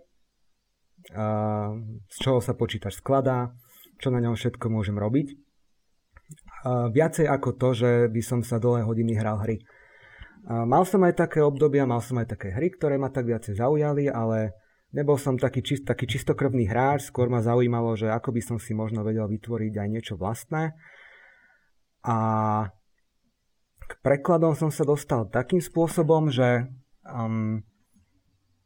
dostal som sa k hre GTA 3, ešte vtedy inštalovanej na 2 CD-čkách, dneska ťažko predstaviteľná vec. A nerozumel som úplne, keď si tak spomínam, nie som si istý, do akej miery som vôbec rozumel tomu, o čo v tej hre ide. A začal som si hľadať teda, či existuje nejaký preklad, čo mi tak spontánne napadlo, ani som nevedel, že to je nejaká vec, že to existuje. Že je okolo toho nejaká komunita ľudí, ktorí tie preklady vytvárajú. Iba som si v podstate išiel vygoogliť, či existuje nejaký spôsob, ako si dostať to GTAčko do svojho jazyka. A zistil som, že áno. Zistil som, že existuje čeština. A ak si dobre spomínam, tak tá čeština prekladala síce celú hru, ale prekladala ju bez diakritiky a nebola úplne dotestovaná, pretože boli tam misie, kedy ženy hovorili mužským rodom, muži hovorili ženským rodom, také bežné boliestky amatérských prekladov. A okrem toho som navyše zistil, že existuje aj slovenský preklad. Tak som si ho nainštaloval až ako druhý. Potom ako som mal češtinu. A ja som šokovaný zistil, že tá slovenčina je doslovný preklad češtiny. Jedna k jednej. A nie veľmi dobrý. Dokonca až taký doslovný preklad, že v introscéne čeština hovorila, že čau kote. A slovenčina hovorila, že čau koťa. Z čoho mi vybuchla vtedy hlava, že také slovo predsa ani neexistuje. A prečo by niekto prekladal z češtiny takýmto spôsobom úplne zjavne zlým. A začal som sa nejako zaujímať o to, že ako sa to vôbec robí. Tak samozrejme v tom čase ešte neboli tie možnosti na internete dostupné také, aké sú dneska, takže dopátrať sa k nejakým túlom, k nejakým návodom, nejakým postupom nebolo také jednoduché. Takže som sa v tom nejako vrtal. Našiel som si nejaký editor, dostal som sa k textom a začal som skúmať, či by sa tam dala dostať nejakým spôsobom diakritika. Všetko to bolo pre mňa úplne nové. Myslel som si, že proste dláždim cestu niečomu úžasnému a nepreskúmanému. Naivita, presne tak. Ale teda podarilo sa mi nejakým spôsobom dokončiť ten preklad. Bolo tam mnoho technických výziev, čo ma možno zaujímalo viacej ako samotný ten preklad. A samozrejme potom ten výsledný efekt, že hrám hru po slovensky. Hrám hru po slovensky s diakritikou. Dáva mi zmysel, čo to tam sa rozpráva. Takže to bol taký wow efekt. A až potom, ako som ten preklad dokončil, tak som začal rozmýšľať, že a čo s ním teraz? Že chcem sa s ním nejako podeliť, robí sa to vôbec a až potom som sa dostal k tomu, že dalo by sa to vydať na nejakých slovenčinách.com. Čiže takto si sa nejako dostal k tomu portálu, hej, slovenčiny.com. Uh-huh. OK, a môžeš spomenúť, kto bol autorom tej slovenčiny, ktorá to doslovne prekladala z češtiny? To teda nemôžem spomenúť, pretože si to nepamätám. OK. No a teraz vlastne ty si sa dostal na tej slovenčiny.com. No, ak môžeš si spomenúť na to obdobie, čo si tam vlastne začal riešiť, nejak si sa nakontaktoval na nejakých ľudí, ak môžeš spomenúť niekoho z tej minulosti, možno, že sú nejakí ľudia ešte aj teraz vlastne aktívni. Ťažké otázky mi dávaš, pospomínam si, no samozrejme, asi si všetci pamätáme na zakladateľa portálu slovenčiny.com, Tomáš Galierik, ak nás náhodou počúva, tak samozrejme pozdravujeme. Pozdravujeme. A urobil samozrejme veľkú prácu. V podstate spätne to vnímam tak, že spropagoval vôbec takú myšlienku, že hry môžu byť po slovensky. Nebolo to v tom čase bežné. A ľudia brali v podstate ako automatické, že ak idem hrať hru preloženú, tak po česky. Ani tých oficiálnych prekladov v slovenčine veľa nebolo. A o čom mi zase možno vedel rozprávať Mišo Bobuš, ktorý tieto slovenské oficiálne verzie istý čas dokonca zbieral. Takže možno námet na nejakú ďalšiu témičku v rámci vášho podcastu. Samozrejme, ešte náš aktívny člen Tomáš Slepý, autor mnohých prekladov, takisto pomáhal budovať vôbec povedomie o slovenských prekladoch. Ak si spomenieme, veľký projekt, ktorý sa riešil v období 2007-2008, ak si spomínam správne, preklad The Elder Scrolls Oblivion do slovenčiny, kde som sa takisto zúčastnil. A čo sa týka tých ostatných autorov, nie som si istý, či ešte niekto z nich pri prekladaní ostal. Bol to práve ten fenomén, že mnoho z tých autorov, ktorí v tom čase pôsobili na slovenčinách, boli detskí prekladatelia. Boli to prekladatelia, ktorí boli ešte na základnej, na strednej škole, venovali sa tomu v podstate s cieľom zlepšiť si svoje vlastné jazykové schopnosti. A tým pádom samozrejme, keď človeku potom príde do života, ja neviem, vysoká škola, alebo už práca, alebo rodina, tak takéto koníčky často idú do úzadia. To je celkom pochopiteľné, keď sa vlastne s tým neživíš a robíš to len pre vlastnú zábavu. No veď vy o tom v podstate sami viete povedať vlastný príbeh, keďže takisto ste zažili éru slovenčín. Ako si na ňu spomínate možno vy? Nechám slovo Granisovi. Ja som prišiel na slovenčiny, alebo som nejako prišiel do kontaktu so slovenčinami.com asi v roku 2007. Ja som mal také bezstarostné detstvo, bez počítačov a iných technológií. A nie, že by som nechcel teda, len ako si rodičia ma voči tomu chceli uchrániť. Tak ja som mal prvý počítač, keď som sa dostal na strednú školu, to bolo 2006. A potom som postupne nejako sa snažil prepracovať k nejakej aj inej činnosti ako hry. A tak som sa vlastne dostal k slovenčinám. Jedného dňa som... Neviem už ani ako to presne bolo, ale sledoval som tú tvorbu, ktorá tam bola. Sledoval som Tomáša Galerika alebo Naeta, ako prezývko predtým vystupoval. A pamätám si, že som od neho čítal jeden článok, ktorý napísal, ako prekladať hry. A tam boli také tie klasické veci, ktoré sa vtedy používali, ako bol ten, ako nejaké bola úprava až dokonca nejakých akože hex kódu.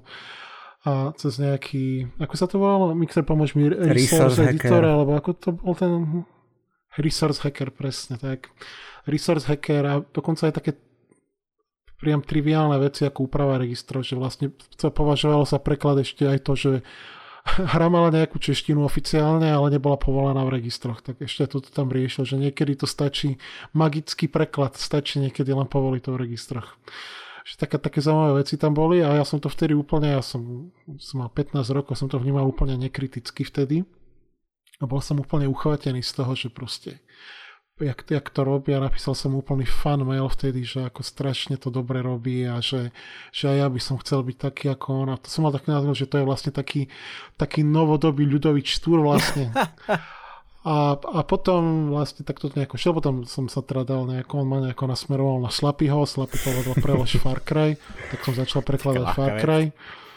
A potom ma nejako prešla chuť z toho, lebo Slapy, on to dnes je taký, že to pokojne to novému uchádzačovi dá, že však sa ukáž. A potom tí uchádzači sa neukážu, ani ja som sa vtedy asi neukázal, ale niečo som z toho Just Cause. Povedal som aj predtým Far Cry. Áno, povedal si, hej. Áno, tak myslel som Just Cause, samozrejme. Okay. Spravedlňujem sa. Takže hodil mu nejaké texty Just Cause, som sa to snažil. Ale ak si dobre spomínam, dokončili ste to však? Nejaký... Ja neviem, možno to dokončil bezo mňa, ale ja som niečo preložil, som to potom poslal. Neviem, či vôbec to bolo nejako použiteľné, ani nie tak z tej kvality, ale z toho, že ja sme to nejakom mailom vtedy posielali a tam nejaká bola rozbitá potom tá diakritika tam, alebo niečo, ako to prešlo tým mailom a neviem čo. Si pamätám, že nejako, ja som to posielal v nejakom textovom, alebo z nejakého textového súboru som to nakopíroval, už neviem, ako to bolo, ale akože niečo som preložil a potom neviem, či to nakoniec aj vyšlo, alebo ako to bolo, či som len ku tomu dopomohol, alebo ani nie. Už si na to ani vlastne nespomínam, ale to boli také začiatky. Takže vlastne to som bol taký, že som mal taký obdivné myšlienky voči týmto členom vtedy. No a potom som sa nejakým spôsobom nakontaktoval na Mixera práve a Mixer mi to vysvetlil, že ako sa veci majú. Tak a odvtedy som vlastne... Mixer, čo k tomu povieš? Povedz niečo ku tomu. Fíha, no teraz si ma prekvapil, že som ti vysvetloval, ako sa veci majú. Vieš čo, dám ti teraz chvíľu na rozmyslenie. Ja len chcem spraviť takú maločký, ako by som to povedal, chcem spraviť takú malú, také malé zamyslenie, že nekritický Granis, to čo bolo? Už toho vyrastol zjavne. Bohužiaľ. Ďakujem za túto humornú vložku. Nekritický Granis bol mladý Granis, 15-ročný Granis, ktorý nevedel, ako funguje svet, ako fungujú preklady. Vráte nám ho. Čo to je?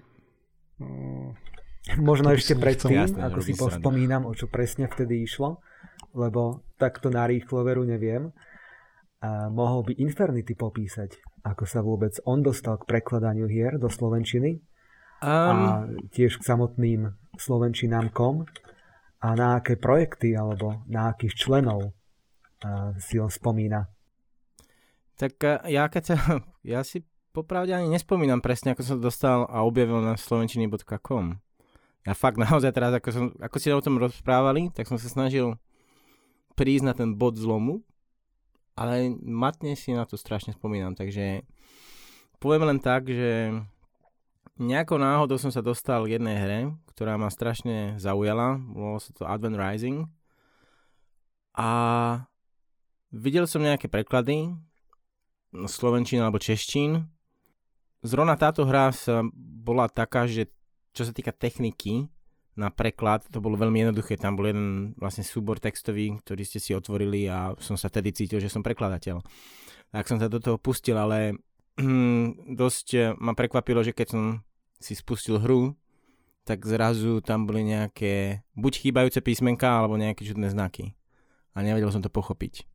A už teraz si spomínam, áno. A potom to vlastne som sa, myslím, že nakontaktoval priamo na ETA, na slovenčiny.com a téma odpinkol na Mixera, pretože jeho technické znalosti, čo sa týka diakritiky, boli nulové a nevedel mi veľmi pomôcť, ako to technicky vyriešiť, že prečo tam vlastne sa nezobrazujú slovenská diakritika. Takže nejak som sa nakontaktoval na Mixera, opísal som mu svoj problém a Mixer mi tak nejako svojím spôsobom, takým tým jednoduchým, že však vlastne takto to funguje, toto potrebuješ prerobiť. No ale keď to poviete človeku, ktorý to v živote ešte nerobil, tak je to len taký všeobecná vata a tak som ho stále otrával viacej a viacej, že vysvetlí mi toto, vysvetlí mi takýto detail, vlastne ako to otvorím, prečo to vlastne otvorím a čo tam vlastne upravujem. No, bolo to detský pôrod. Nakoniec to so mnou Mixer teda vydržal a nejak sme to spravili, alebo respektíve nejak som upravil tie súbory. Myslím, že on mi tam ešte nejak pomohol dorobiť nejaké detaily v tom bitmapovom súbore, v ktorom sa to prekladalo a teda upravovalo, aby vlastne sa zobrazovala tá diakritika a potom ma naučil aj veci, že vlastne v tom slovenskom texte, tom, čo prekladám, musia byť použité tie špeciálne znaky, ktoré nahradzovali vlastne tú slovenskú diakritiku a teda. Bolo to veľa technických vecí, ale nakoniec som sa cestou nejako prešiel, vydal som hru a potom som sa snažil posúvať ďalej a ďalej. Spolupracoval som potom vlastne aj s Najetom na niekoľko projektoch. Takto, keď sa pozriem do minulosti, tak až také úspešné neboli. Nie, čo sa týka stiahnuteľnosti, tie boli vysoké, pretože v podstate ten portál vtedy dosť fungoval a veľa ľudí to stiahovalo, ale čo sa týka technickej úrovni a aj prekladateľskej by som povedal, pretože veľakrát to bolo tak, že ja som preložil, ja neviem, napríklad tretinu hry alebo nejaké pasáže a veľa ďalších vecí bolo preložené od neho alebo od nejakých iných spoluautorov. No a celý ten výsledok nebol nejaký veľký. Vtedy som si myslel, že to je akože všetko super, ale teraz keď sa na to spätne pozriem, tak boli to veľmi také až, nie že amatérske, to bolo až podamatérská úroveň niekedy. Ale hovorím, takže tak som išiel, no a potom som sa vydal vlastne vlastnou cestou aj trošku, že som si chcel spraviť vlastný projekt a tam vlastne som išiel potom trošku viacej tak do hĺbky, že som sa už snažil naozaj všetky tie znalosti v úvodzovkách, čo som mal a pretaviť do nejakého akože už takého, dajme tomu, poloprofesionálnejšieho charakteru, kde keď som začal robiť Brothers in Arms, tak tam som išiel úplne do detailov a našiel som vlastne, myslím, že to bolo SDK a vlastne editor priamo od Gearboxu, vlastne od firmy, ktorá vytvárala Brothers in Arms a tam som si vlastne, tam boli také pack súbory, takže kompletne som si roztvoril celú tú hru, myslím, že 10 pack súborov, mal som tam 1000 súborov a hľadal som vlastne po tých archívoch všetko možné, čo môžem preložiť, pretože v tej dobe bola česká verzia toho prekladu, ale tá mala preložené len asi polovicu textov, pretože tie boli voľne dostupné a ostatné všetko bolo ukryté vlastne v týchto archívoch. Takže ja som sa vlastne do toho pustil po hlave, dokonca som prekresil aj textúry vlastne v úvodnom videu a vlastne diakritiku som si porobil, za čo som bol aj skritizovaný Mixerom, pretože mi tam nejaké dĺžne a mäkčenie nevyzerali tak, ako podľa jeho predstavy mali. On je akože veľký a vlastne taký, by som povedal, na diakritiku veľmi náchylný. Musí byť ten dlžeň presne na určitom mieste, nesmie posunúť doprava ani doľava. Pretože to vyzerá zle. Áno, pretože to aj zároveň nezodpovedá tomu, ako v našom prostredí tá diakritika bola v minulosti používaná. To má aj takýto druhý aspekt. A pretože je to taká zaujímavosť, že u nás poznáme dlžeň, ktorý sa používa v nejakom kontexte, že nám napríklad natiahne samohlásku. Ale v iných jazykoch sa napríklad dĺžeň používa na to, aby sme zdôraznili, kde dáme prízvuk v danom slove. Slovenčina má prízvuk na prvej slabike, iné jazyky majú prízvuk rôzne a napríklad na to používajú dĺžeň. Takže on sa historicky akoby formoval inak a takisto aj bol historicky iná zvyklosť, že kde ten dĺžeň sa zapisuje. Takže preto, keď často vidíme nejaké písmo, ktoré si stiahneme z internetu a napíšeme napríklad dlhé A, tak ten dĺžeň je niekde ďaleko na ľavej strane, zatiaľ čo u nás je historicky opäť, a sme na to aj zvyknutí zo školy, že by mal byť v strede nad znakom. Takže to sú opäť také veci, na ktoré ja som postupne prichádzal a na ktoré som si dával a dávam doteraz pozor a ktorými som všetkými tými rokmi úpravy znamienok v hrách celkom určite aj zdeformovaný. To áno. Takže ako ste teraz práve počuli, milí poslucháči, tak vidíte, že naozaj Mixi ide po tých fontoch ako po údenom a naozaj si dáva pozor a je puntičkár, čo je ale výborné, lebo aj mňa naučil veľa vecí, ako robiť a na čo si dávať pozor, takže vďaka nemu som v podstate aj, ako by som to povedal, aj tým, že vlastne síce mi otvoril tie dvere, ale neviedol ma za ruku a snažil sa ma nejako dotlačiť do toho, aby som nejak to sebestačne stále sa zlepšoval, tak vlastne vďaka nemu aj vznikol ten projekt, kde som vlastne všetko si porobil sám a spravil. A myslím, že to bol celkom úspešný projekt, akože preklad, ale zase samozrejme tie skúsenosti tam neboli, ani ten jazyk predsa som vtedy neovládal až tak na taký úrovni, ako by som napríklad, alebo ako ho ovládam teraz, keďže žijem vlastne v Anglicku už, koľko to je? Vlastne už 10 rokov, cez 10 rokov, takže je to úplne už iný štýl, ale hovorím, takže boli to také pekné začiatky, človek bol vlastne v niečom inom, v novom svete, spoznával nových ľudí, vymenal si názory, robili sme niečo, čo sa dovtedy nejak moc nerobilo, prinášali sme, dúfam, že trošku radosti aj hráčom na Slovensku, alebo možno aj v Čechách, lebo viem, že ten môj preklad si posťahoval aj dosť Čechov, pretože bol kompletný dokonca v rámci multiplayeru, takže dalo sa to hrať. Ale aby som sa teraz tak akože nejak nerozkecával, tak len dopoviem, že vlastne vďaka tomuto vlastne tie slovenčiny.com celkom žili v tom období, ale potom prišlo také, by som povedal, obdobie, kedy sa začali nejak mračná sťahovať a viem, že aj Mix nebol nejak moc spokojný so všetkým, ako sa tam dialo a potom spravil sa nejaký iný projekt vlastne, ktorý poznáte dnes pod názvom lokalizácie.sk. A keby si Mix mohol len tak v stručnosti popísať, čo k tomu viedlo? A že čo ťa to k tomu viedlo a vlastne ako si spokojný s tým, že ako sa to všetko vyvinulo za tých už viac ako 10 rokov? Jasné, no tak viedlo k tomu hlavne to, že som mal trochu iný pohľad na to, akým spôsobom by sa respektíve na tú celú filozofiu okolo tvorby prekladov.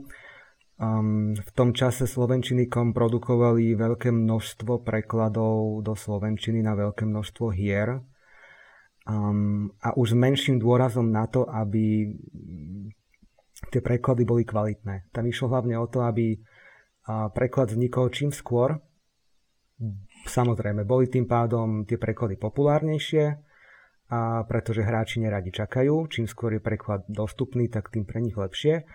A ale mňa vždy viacej zaujímalo to, ako to spraviť, hoci to dlhšie trvá, ako to spraviť pekne, hej, aby sa ten preklad dobre čítal. A to boli tie skúsenosti, ktoré som získaval a ktoré som v podstate sám sa ich učil od jedného projektu k ďalšiemu.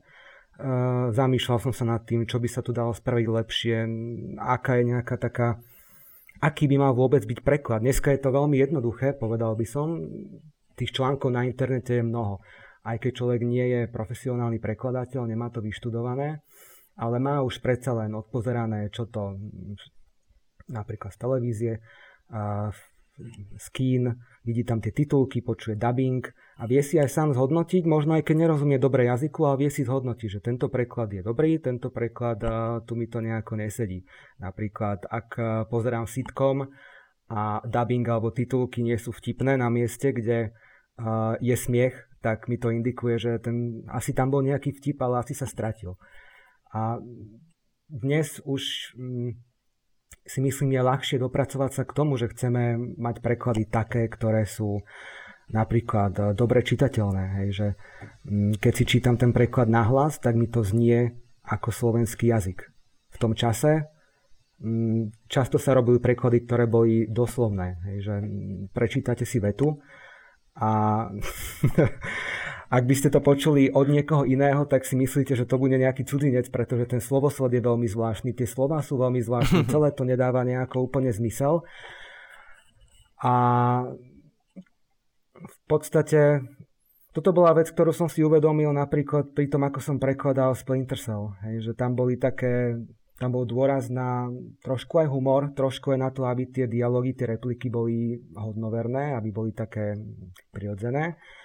A na to som sa potom aj sústredil pri tom preklade. Nebol som si úplne istý, je to správna cesta, nie je to správna cesta, pretože v tom čase sa tie preklady, takto sa tí autori tých amatérských prekladov nad tým až nezamýšľali. Aj proste preložilo sa to ako na bežiacom páse a išlo to ďalej.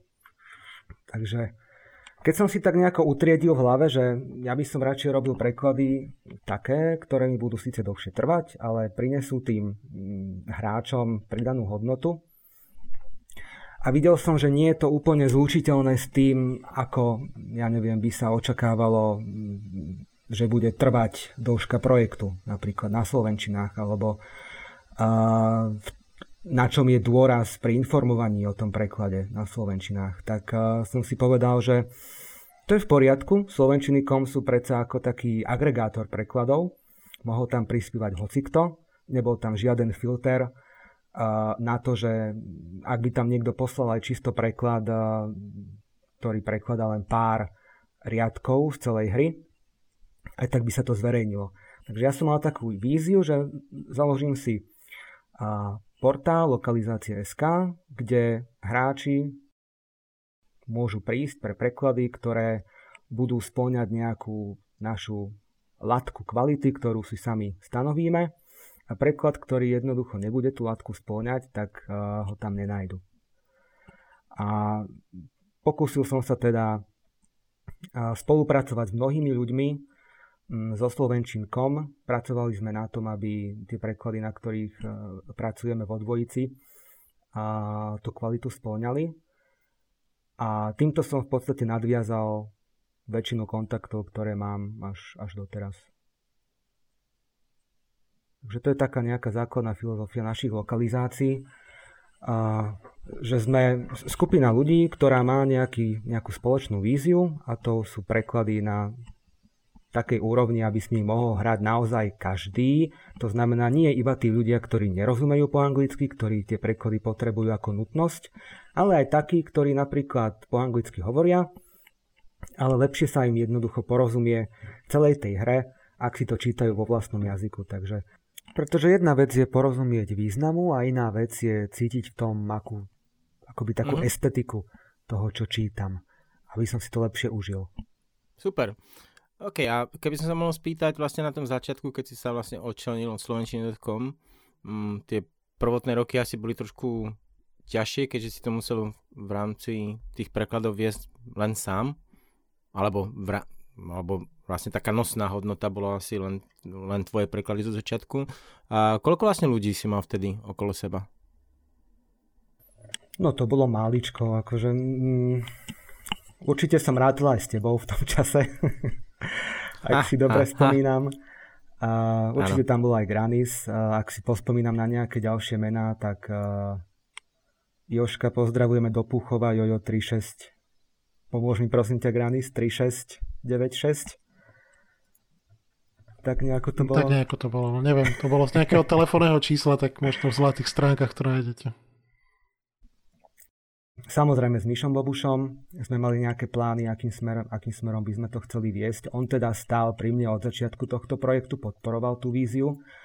A vymýšľali sme ich spoločne. V podstate aj tá stránka, ktorú ešte dneska naši poslucháči si môžu otvoriť, vyrobená v roku 2010, bola spolutvorená s Mišom Bobušom koncepčne. Takže bola to naozaj len hrstka ľudí a rozbiehalo sa to veľmi ťažko, pretože naozaj ono je to komplexné. Ono je veľmi komplexné len vytvoriť jeden preklad a riešiť do toho ďalšie veci, ako je napríklad vybudovanie tej stránky a potom marketing okolo toho, dať ľuďom vedieť, že haló, sme tu a toto je naša filozofia a takto chceme ísť. Bolo naozaj veľmi náročné.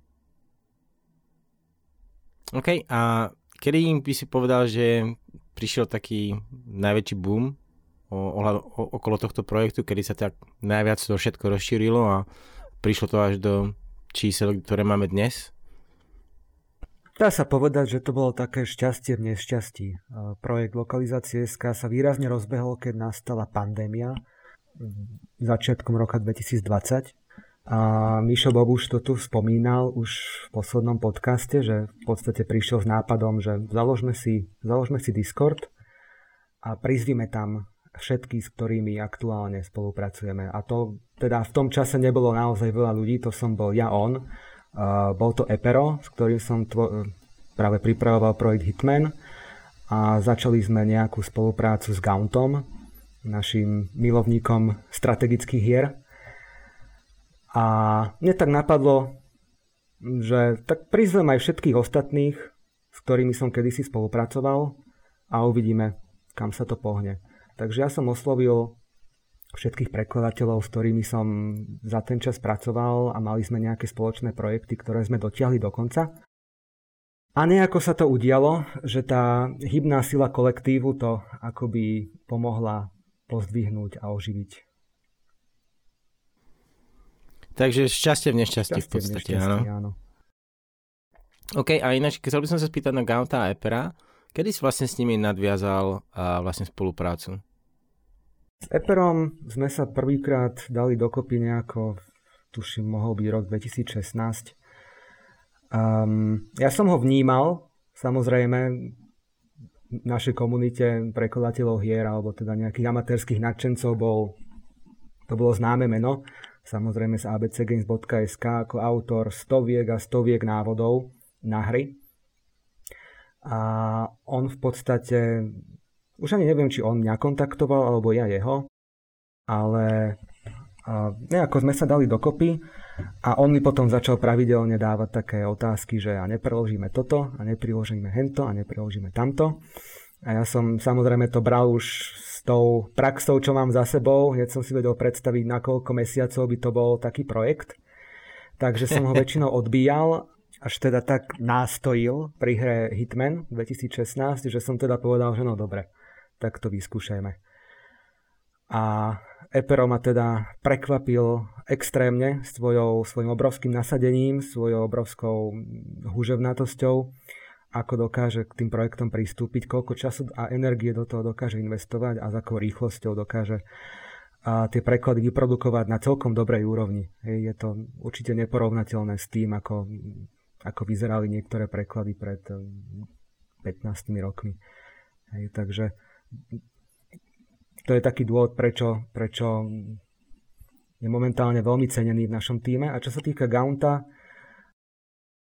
keď sme založili ten Discord, tak sme sa začali obzerať ďalej po tom, že s kým by sme mohli nadviazať spoluprácu. Pozreli sme sa na preklady her a .eu, pozreli sme si, akí momentálne tam pôsobia slovenskí prekladatelia, sťahovali sme si s Mišom Bobušom jednotlivé preklady, analyzovali sme si ich a Gaunt nám vyšiel ako jednoznačná hviezda toho portálu. Preklady, ktoré vytváral v podmienkach, ktoré mal, tak boli naozaj na veľmi dobrej úrovni. Takže sme ho oslovili a sme radi, že prijal ponuku pracovať s nami. Ja som k tomu Gauntovi, Keperovi som chcel povedať, že to je, pokiaľ ho nejako neregistrujete, tak ako už spomínal Mixer, tak Epero je fakt blázon, ktorý preložil, respektíve teda vytvoril toľko návodov pre hry, že je to neskutočné a to možno mal byť signál aj pre Mixera, aby ho v tomto nepocenil, akú vlastne úroveň práce alebo akú proste, koľko času je ochotný tomu obetovať vlastne. Ja som akože portál abcgames.sk je, myslím si, že legendárny. Už funguje v tej nezmenenej podobe viac ako 20 rokov, si myslím. A ja som ho odtiaľ registroval, teda odkedy som sa vlastne začal zaujímať o hry, od roku možno 2003 alebo tak. A ja som si myslel, že on vlastní ten portál, lebo toľko obsahu, koľko tam bolo od neho, to nemôže žiaden normálny človek toto robiť nejako zadarmo, alebo ja som až kým sme sa nestretli teraz na Discorde, ja som si myslel, že on vlastní ten portál, že to je vlastne, že to je jeho. Ja som ho fakt tých skoro 20 rokov som ho evidoval, akože to Epero, to je ten vlastne, ktorý stojí za tým ABC Games, takže to je úplne akože šialené, keď som zistil, že to vlastne ani nebolo jeho, len tam proste tak aktívne prispieval, že to tak vyzeralo, že to musí byť jeho proste. A ešte by som k tým návodom od Epera, čo som videl pár, tak treba povedať, že to nebolo len kvantitatívne, ale aj kvalitatívne veľmi dobre, pretože on fakt išiel dopodrobna tam a tie návody, myslím, že boli veľmi úspešné. Boli veľmi úspešné a boli veľmi užitočné. Ja si pamätám, že ja som s mnohými z nich hral. Keď sme prekladali, tuším, Oblivion, tak ja som sa často pozeral do jeho návodov a pozeral som sa, že ako mám čo splniť, kde mám nájsť aký predmet. A takisto potom, keď sme prekladali Hitmana a ja som sa dostal k tomu, že som robil korektúry a následne testovanie, tak Eperové návody, keď som hral Hitmana v rámci testovania, tak som mal otvorené na vedľajšom monitore a išiel som naozaj podľa nich, pretože ak sme chceli pretestovať poriadne tú hru a dostať sa do každých zákutí, pozrieť si každú možnú interakciu, každý možný text, tak tie Eperové návody to totálne pokrývali. A on má teda samozrejme nielen textové návody, ale on tam často aj strihá obrázky z inventárov tých hier a vytvára si vlastne mapky a strihá videá potom takisto či už k achievementom alebo k jednotlivým misiám, úlohám, takže plne súhlasím, že je to šialené, ale je to veľmi, veľmi, veľmi užitočné. Skvelé, takže takto sme stretli vlastne dvoch robotov z našej skupiny Gaunta a Epera, týmto ich pozdravujeme. A ešte kým sa dostaneme k téme také horúcej, Horizon Zero Dawn, tak predtým, čo by si povedal, bol tvoj najväčší projekt v celej tvojej histórii? To je ako spýtať sa matky, že ktoré dieťa má najradšej. Neviem ti povedať jeden projekt. Oni sú také špeciálne, všetky z nich, ktoré mám za sebou. Ku každému mám osobne nejaký príbeh. Je niečím špeciálny, niečo nové som sa tam naučil, alebo niečo nové sa mi tam podarilo. Alebo, ja neviem, strávil som tam stovky hodín kreslením nejakých obrázkov alebo proste niečo, hej. Daj top 3. Top 3 detí, keď ich máš. Hej. Neboj, ostatné sa neurazia. Tak ja by som to možno zúžil na tú éru ešte pred tým, ako sa rozbehli lokalizácie, lebo tieto posledné projekty, ktoré máme, tak ja sa teším veľmi zo všetkých z nich, ktoré sme spravili. A ešte keď lokalizácie neboli takéto rozbehnuté, tak jeden projekt, ktorý si určite veľmi cením, je Rayman 2. A v podstate to bola taká moja motivácia dlhé roky, keď som sa začal motať okolo tých prekladov a hier a zisťoval, že ono to nie je také jednoduché spraviť preklad. Ono to v niektorých prípadoch je naozaj také, že otvorím si textový súbor, napíšem, prepíšem anglický text na slovenský a všetko funguje, voilà. ale v mnohých prípadoch to tak nie je, že tie texty nie sú voľne dostupné v tej hre, sú niekde skryté, nejako zakodované, zašifrované. A je tam viacero možno technických vízií. Nefunguje diakritika, ako si ty spomenul napríklad pri Advente.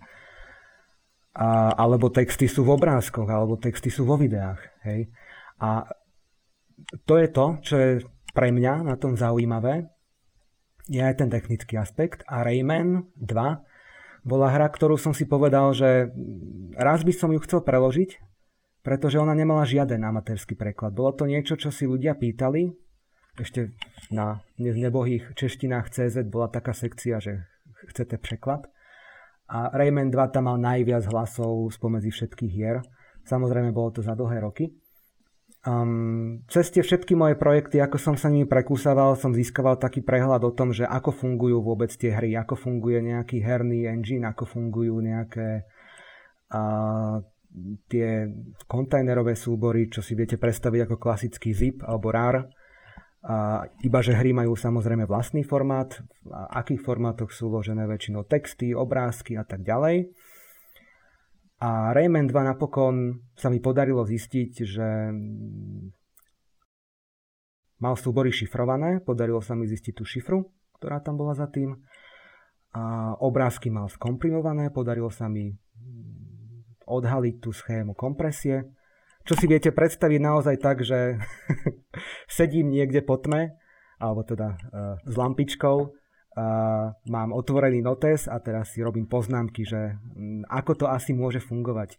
To je naozaj taká čistá výskumná práca, ktorá má taký nejasný výsledok. Môže sa to podariť, nemusí sa to podariť. Môže to stať hodinu, môže to stať mesiace, kým spravím nejaký pokrok. Takže popri tom, ako som si skúmal tie súbory v Raymanovi, tak som sa učil programovať, aby som si mohol tie koncepty, ktoré som si na papier vymyslel, preniesť do nejakého programu. Až sa teda stalo, že naozaj za ten celý čas, čo som sa tomu venoval, som sa naučil programovať v jazyku C. Trvalo to možno 2 roky, rok a pol. Takisto som za ten čas rozlúštil všetky tie technické špeciality, čo v tej hre boli. To znamená vlastný formát textov, textúr a písien. A vyrobil som si vlastné lokalizačné nástroje. A tie som potom mimochodom nahral na fanúšikovský web Raymana, ktorý sa volal raymanpc.com, kde mala táto hra ešte veľkú komunitu aj v tom roku 2012-2013, keď sa mi to podarilo. A takisto aj tam to bolo veľmi vítané, že ľudia sa konečne môžu dostať k textúram z tej hry po dlhých rokoch. Môžu si vytvárať vlastné textúrové módy, môžu si vytvárať vlastné preklady a na tom boli v podstate postavené už aj level editory, ako som potom o pár rokov neskôr zistil, takže to bola taká fajn skúsenosť.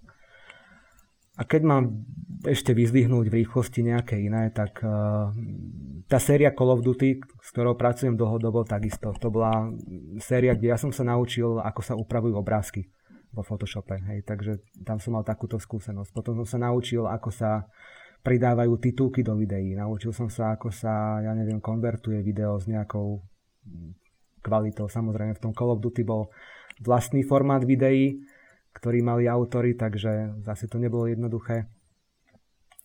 A mohol by som takto pokračovať, takže tretie ti ani nepoviem, pretože mohlo by to byť hocičo. OK, v poriadku, stačí takto. Ty ako si vravel, tak aktuálne možno sa viac venuješ, alebo teda keď trošku, ľudia to môžu vidieť, ale to vyniesiem trošku z týmu, že si hlavne máš takú support rolu, teda takú podporu ostatným členom týmu, to znamená, čo sa týka techniky alebo nejakých korekcií, občas aj niečo testuješ, takže to je veľmi dôležitá rola. Trošku teda išlo do úsadia, možno to prekladanie v tvojom podaní. Mňa zaujíma, že čo musí spĺňať hra, ktorú si ty vyberieš na preklad. Čo ťa baví prekladať, aký typ hry ťa baví prekladať, alebo aký typ textov ťa baví? Čo sa týka typu textov, tak tam ti viem ľahšie odpovedať ako typ hry. Bavia ma hovorové hry, bavia ma dialógy, baví ma dobrá dramaturgia, dobrý scenár. Keď má tá hra spád, tak tým pádom aj ten scenár má spád. A keď má niečo spád, tak mne to ako keby vedelo samé naskakovať, že čo majú tie postavy hovoriť. Čo vyslovene nemám rád, sú dlhé popisné texty, hej, napríklad ako náš Gaunt spomínaný prekladá väčšinou strategické hry, kde sú dlhé popisy, historické popisy, popisy predmetov a tak ďalej. To je niečo, čo naozaj nemám rád. Zdieľam. A čo sa týka typu hry, dnes už toho času bohužiaľ nemám tak veľa, takže nie som ten typ, ktorý by vedel skúšať každú najnovšiu hru a skúmal, čo z toho ho chytí. Takže držím sa už väčšinou toho, čo mám overené, nejakých overených značiek, overených názvov. A takisto aj tie lokalizácie teraz mi pomáhajú trošku v tom, že keď vy prídete s nejakou hrou, ktorá je super a ide sa prekladať, tak ja si to potom samozrejme zahrám. Takže vďaka tomu som objavil napríklad Star Wars Jedi, čo asi by som sám od seba ísť hrať nešiel. Vďaka tebe som si zahral Granis, The Vanishing of Ethan Carter, veľmi pekná adventúra. A takto. Čiže keby to bolo len na mne, tak ja si hrám už len tie overené klasiky, čo poznám z detstva. Čiže napríklad teraz som sa tešil, keď vyšiel remaster Quakeu. Tešil som sa, keď vyšiel remaster Spyra, lebo ho poznám z PlayStation 1. Tešil som sa, keď vyšiel remaster Crash Bandicoot. A následne štvorka. Takže skôr takto. Vidím sa asi ako trochu konzervatívny hráč momentálne.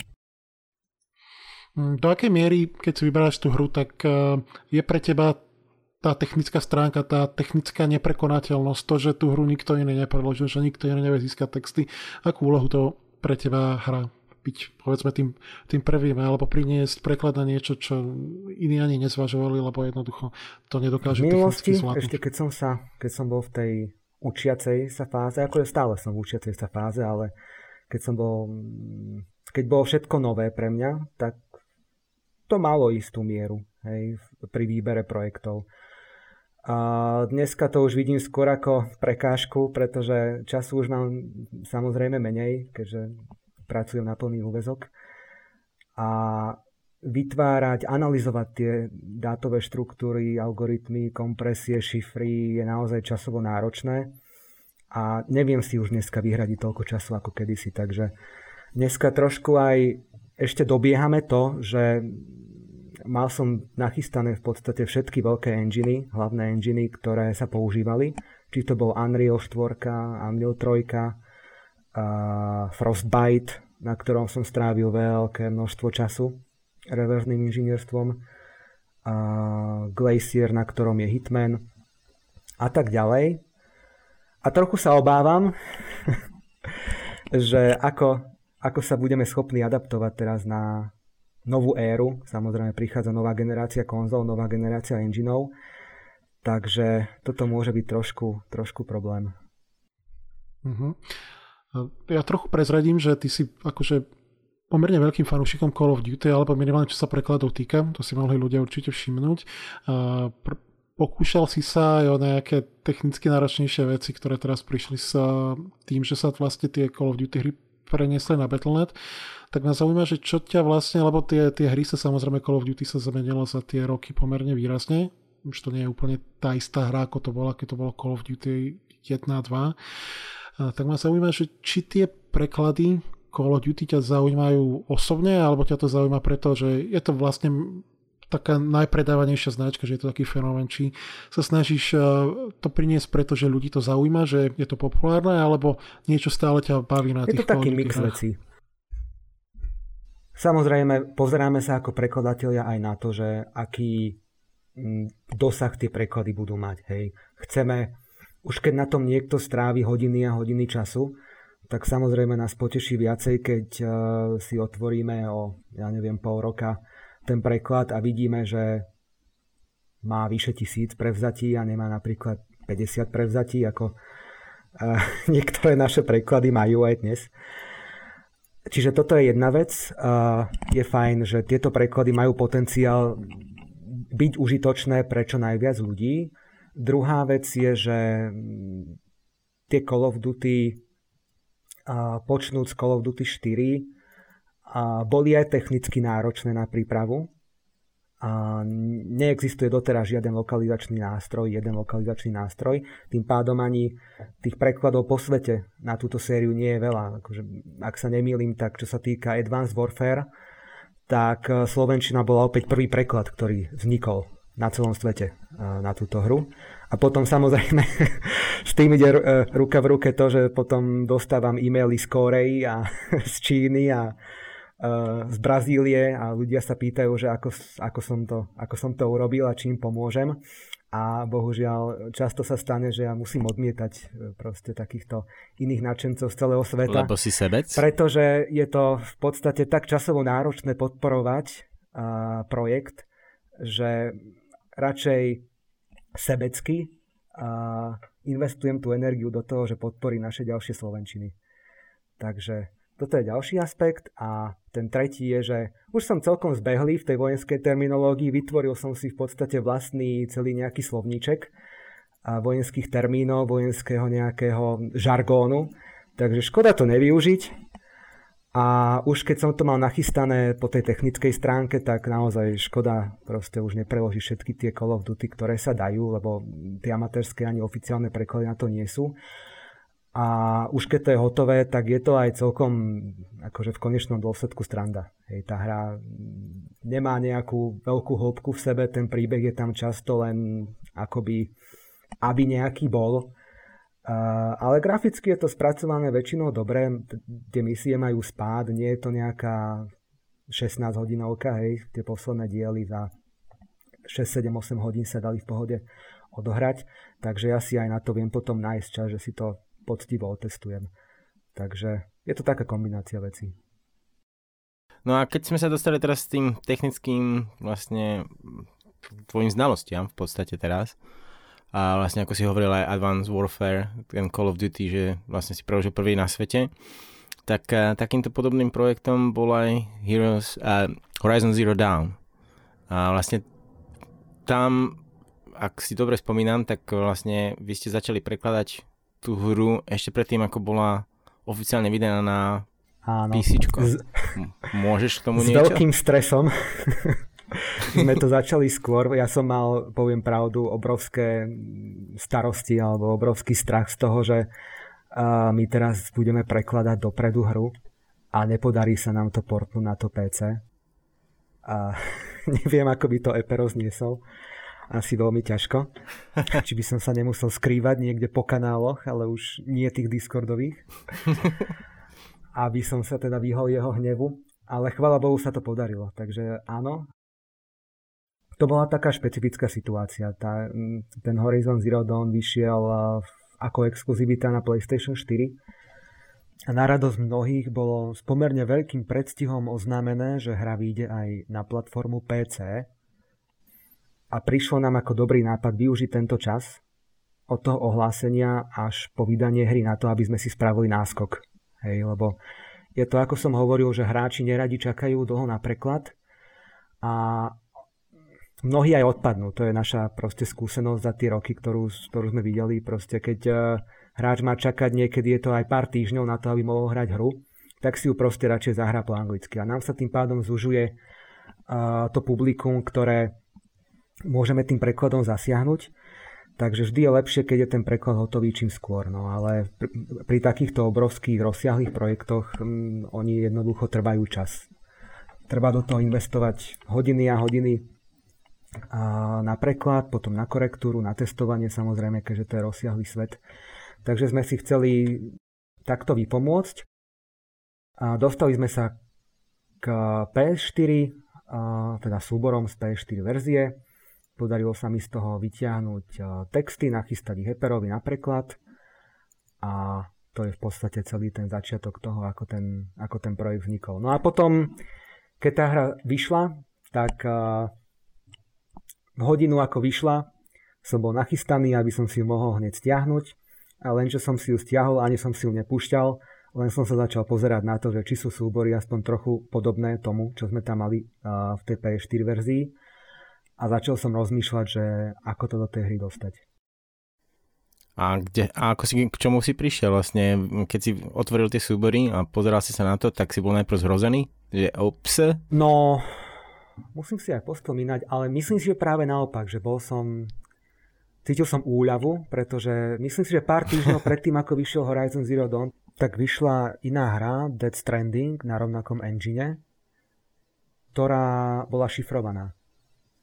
Tak som sa bál, že či náhodou nevyjde na PCčku aj Horizon šifrovaný, pretože niekedy, ak sú tie súbory zašifrované, záleží od teda spôsobu, akým sú zašifrované, ale môže sa pokojne stať, že nedá sa tam spraviť žiadna úprava.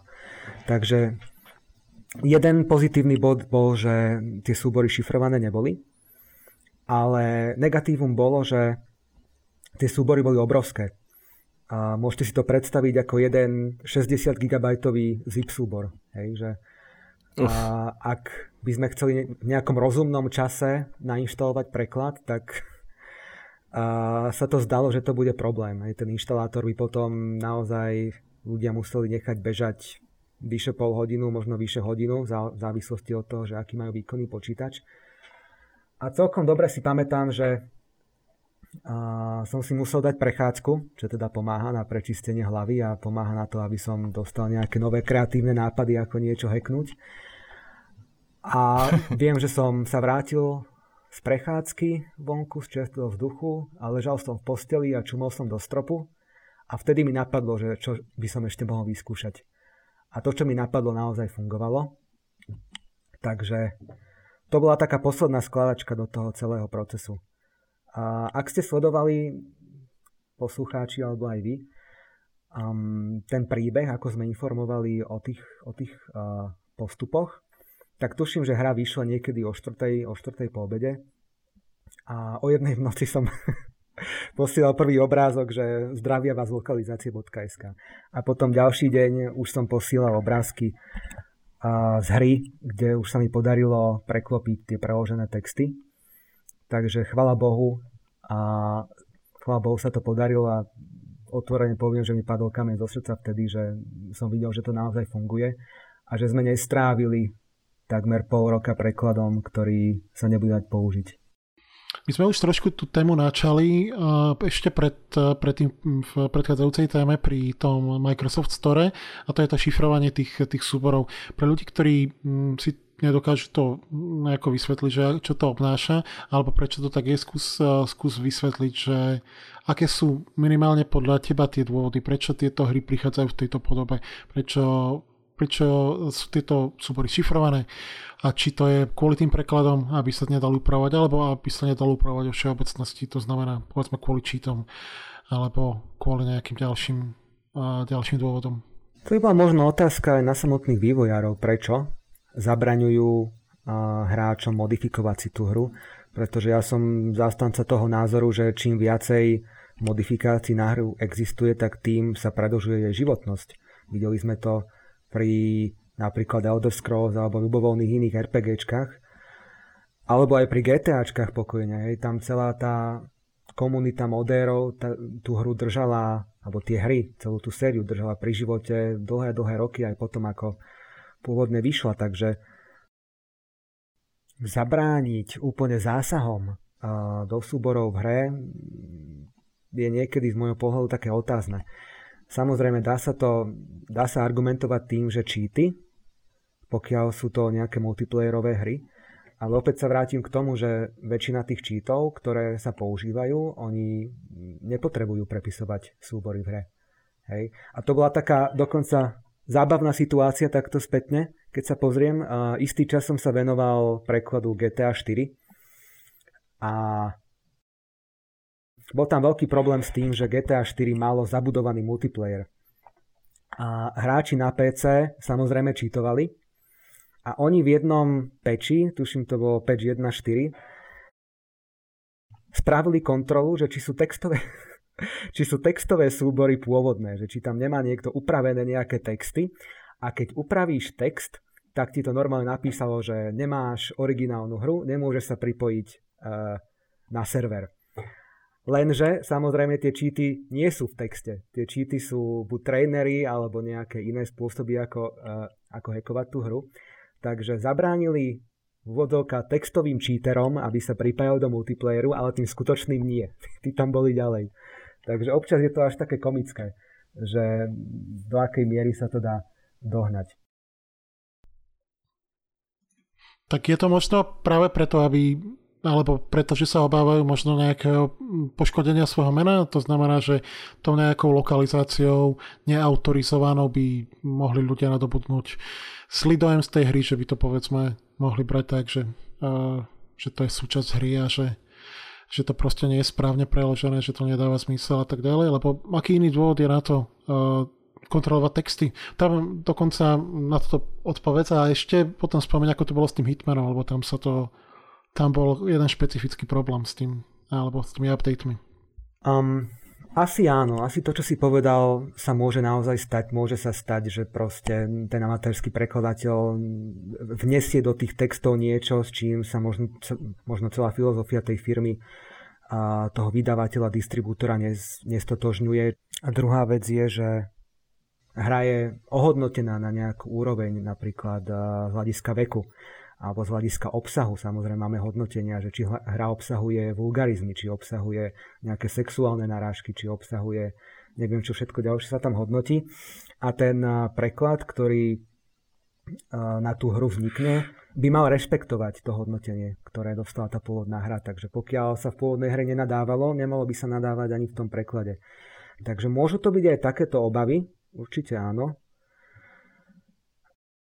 A hoci z druhej strany ťažko povedať, či pre amatérske preklady by sa dalo očakávať, že hráči si budú spájať amatérsky preklad rovno s nejakou filozofiou tej samotnej vývojárskej firmy. A čo sa týka tvojej druhej otázky na Hitmana, áno, tam je známe, že vydavateľ išiel doslova a do písmena proti tomu, aby vznikali amatérske preklady.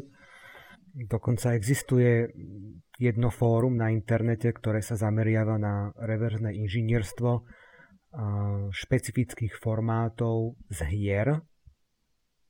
A tam ľudia väčšinou si verejne na fórach píšu svoje poznatky, analýzy a snažia sa dopatrať k tomu, aby vedeli tú hru upravovať. A normálne vývojári z Eidosu posielali súkromné správy na Xentaxe autorom a hovorili im, že prestaňte to robiť, pretože 3 bodky. A respektíve vyšlo potom na povrch, že vyslovene boli proti tomu, aby vznikali modifikácie textu, čo mi príde osobne ťažko pochopiteľné. Keď už chcú zakazovať modifikácie hier, viem si to predstaviť, aby, ja neviem, sa nedostal do tej hry nejaký iný tzv. Look and feel, hej, čo vieme napríklad z tých modifikácií GTAčiek, že to GTAčko má nejakú atmosféru a keď si tam teraz doťaháte moderné autá napríklad do prostredia z 80. rokov, tak tá hra dostane úplne inú atmosféru. Hej, takže viem si predstaviť, že toto môže byť problém, ale že by vydavateľ vyslovene išiel proti amatérským prekladom, to bola moja prvá skúsenosť, ktorú som videl. A oni to teda riešili naozaj tak, že s každým patchom sa menili názvy textových súborov, a každý dialóg, titulky ku každému nahranému dialógu sú uložené v samostatnom súbore a keď autori zmenia s každým patchom názov toho súboru, tak ten prekladateľ s tým má strašnú robotu, to potom napárovať naspäť. A dokonca s jedným ďalším patchom zmenili šifrovanie textov, hej, takže išli aktívne proti tomu a toto sa dialo až do doby, kedy v podstate začali pracovať na Hitmanovi 2 a presunuli sa s fokusom na ďalšiu tému. Takže vtedy, keď prestali úpravy a štruktúry súborov, vtedy sme sa v podstate mohli rozbehnúť poriadne s prekladom Hitmana. Takže už to nemali čas kaziť v úvodzovkách a vtedy to vlastne funguje.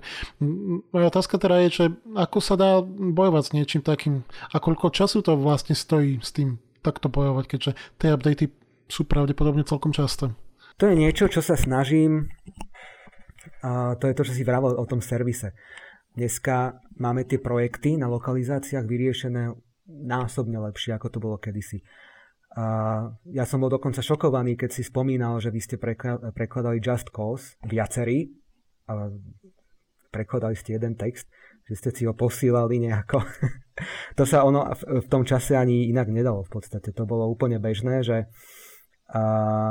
textový súbor sa rozčlenil na x kusov a tie kusy sa posielali prekladateľom a tí prekladatelia ich potom posílali e-mailom naspäť a čakalo sa, že či sa niekto, že či teda ten e-mail príde, nepríde, keď neprišiel, tak sa vedúci prekladu pýtal prekladateľa, že pošleš mi to, prosím ťa, a prekladateľ často napísal, že ježiš, zhorel mi disk a tak ďalej.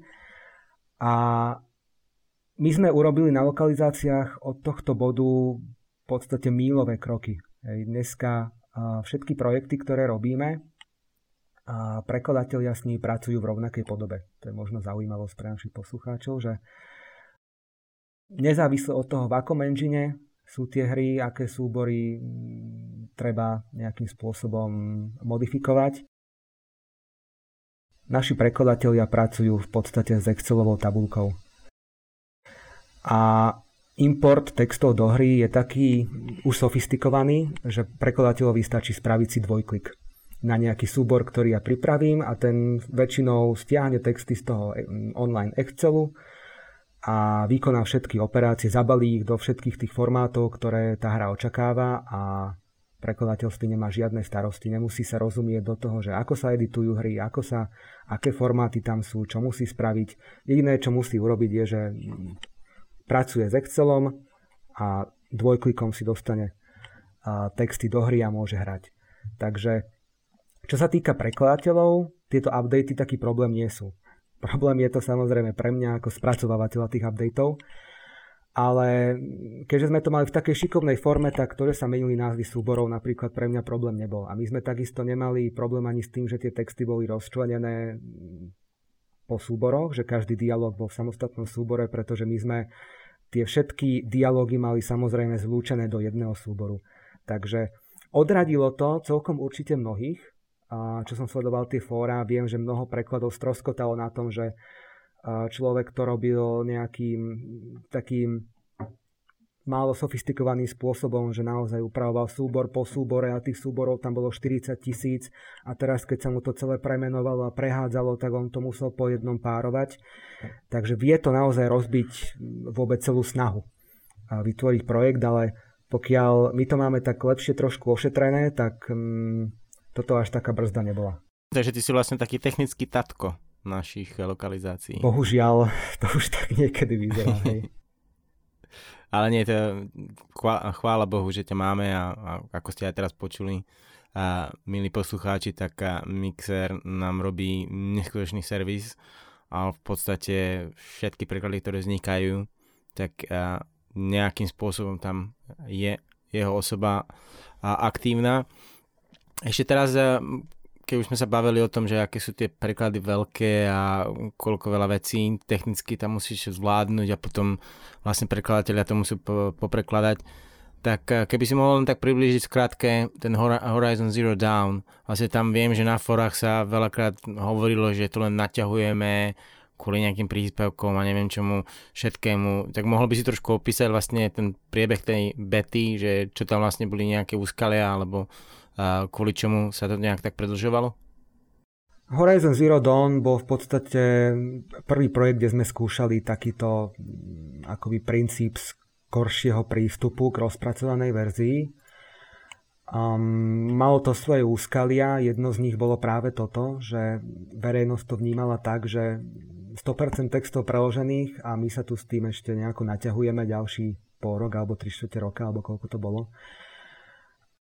A odpoveď treba hľadať práve v tých ďalších ukazovateľoch, ktoré u nás na karte projektu sa dajú nájsť, a to sú väčšinou korektúra alebo testovanie.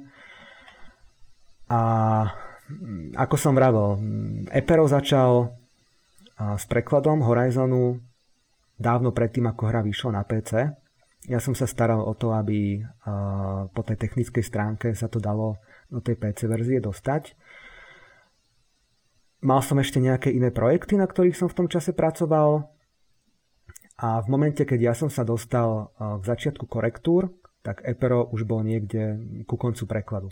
Čo malo teda za dôsledok to, že prvá verejná verzia, ktorú sme vydali pre našich prispievateľov, pre každého, kto prispel na chod nášho portálu, mala, ak sa nemýlim, nejakých 90% textu preloženého a nejakých 20% korektúr. Hej.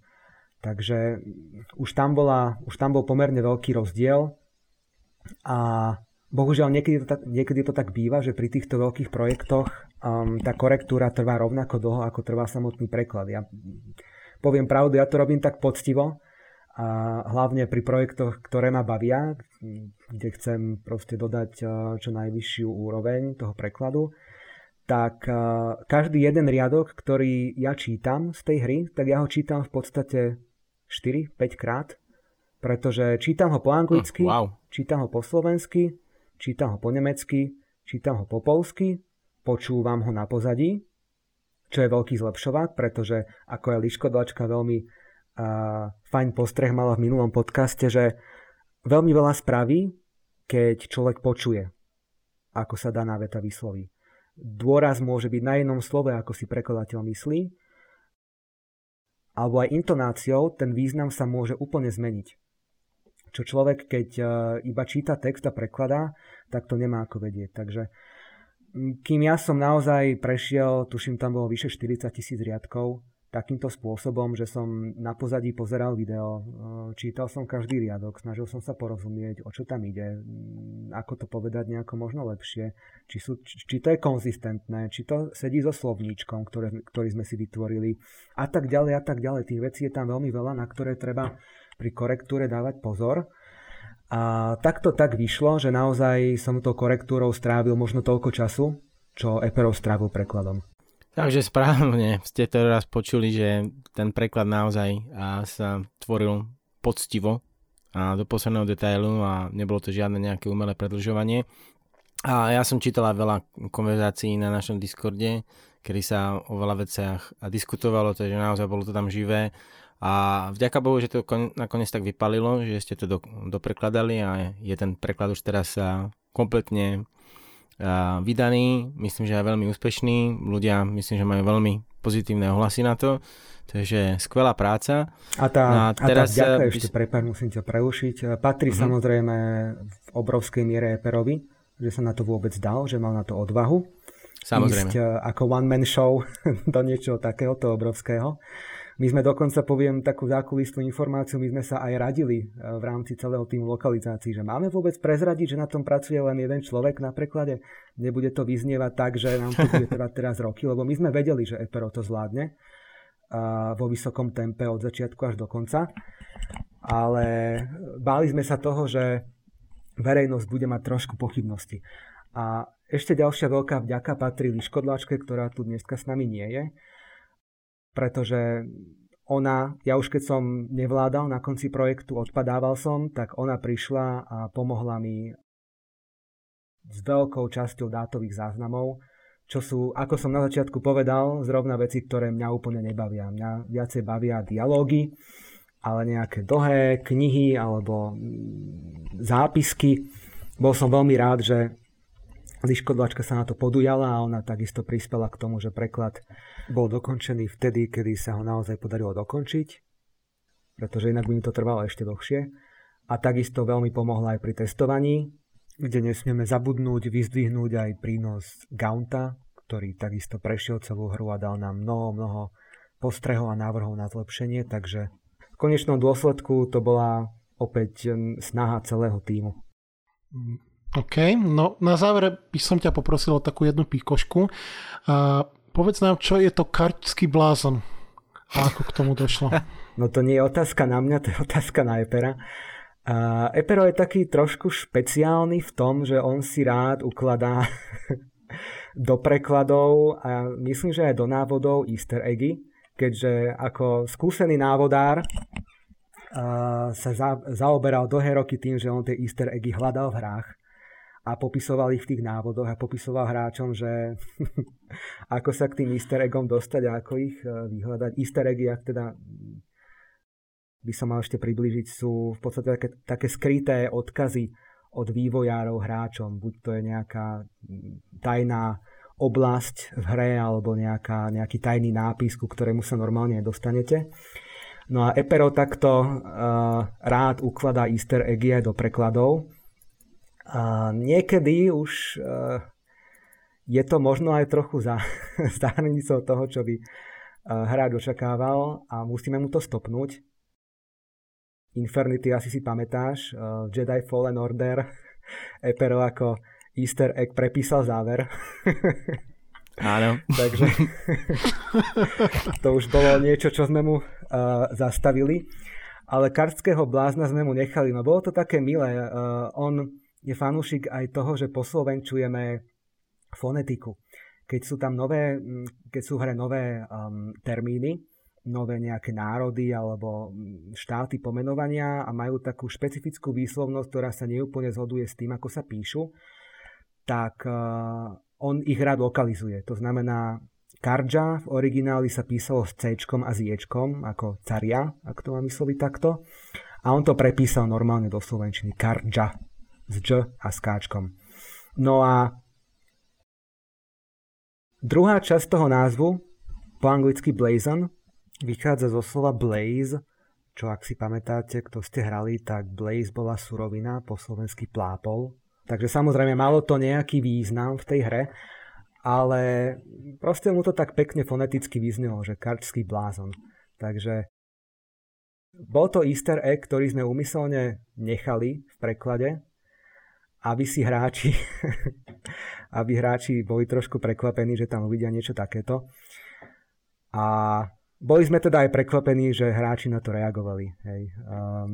Tá reakcia nebola až taká pozitívna, ako sme čakali, ale to je asi niečo, čo každý vníma individuálne. No a keď sme teda pri tom, máš niečo podobné? Niečo, čo si zaniesol do hry ty ako autor? Nejaký strek alebo nejaký podpis? Ja som v tomto taký trochu purista, že ja to nerád robím, aj keď teraz si spomínam, že tuším Infinityho som zaviedol do Call of Duty. To je taká pikoška, ak sa nemýlim, Infinity je služobne čatár zo svojej povinnej vojenskej služby, alebo ako to bolo? Áno, povinná vojenská služba. No, takže nájdete Infinityho, tuším, v Call of Duty 1 v tréningovej misii, ako páli guľometom, keď vy sa plazíte pod ním a kričí po vás, že rýchlejšie, tak tam nájdete, že páli po vás čatár depta. Takže to je jeden easter egg asi, ktorý som zaniesol do mojich prekladov. Neviem, Granis, či sme zaniesli niečo do Ethana Cartera. Pamätáš si na niečo také? Myslím si, že sme chceli.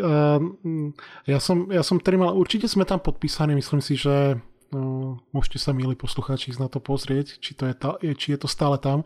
Myslím, že na začiatku, ako je tam taká tá drezina, tak niekde na tej palubnej doske myslím, že sme podpísaní našimi menami.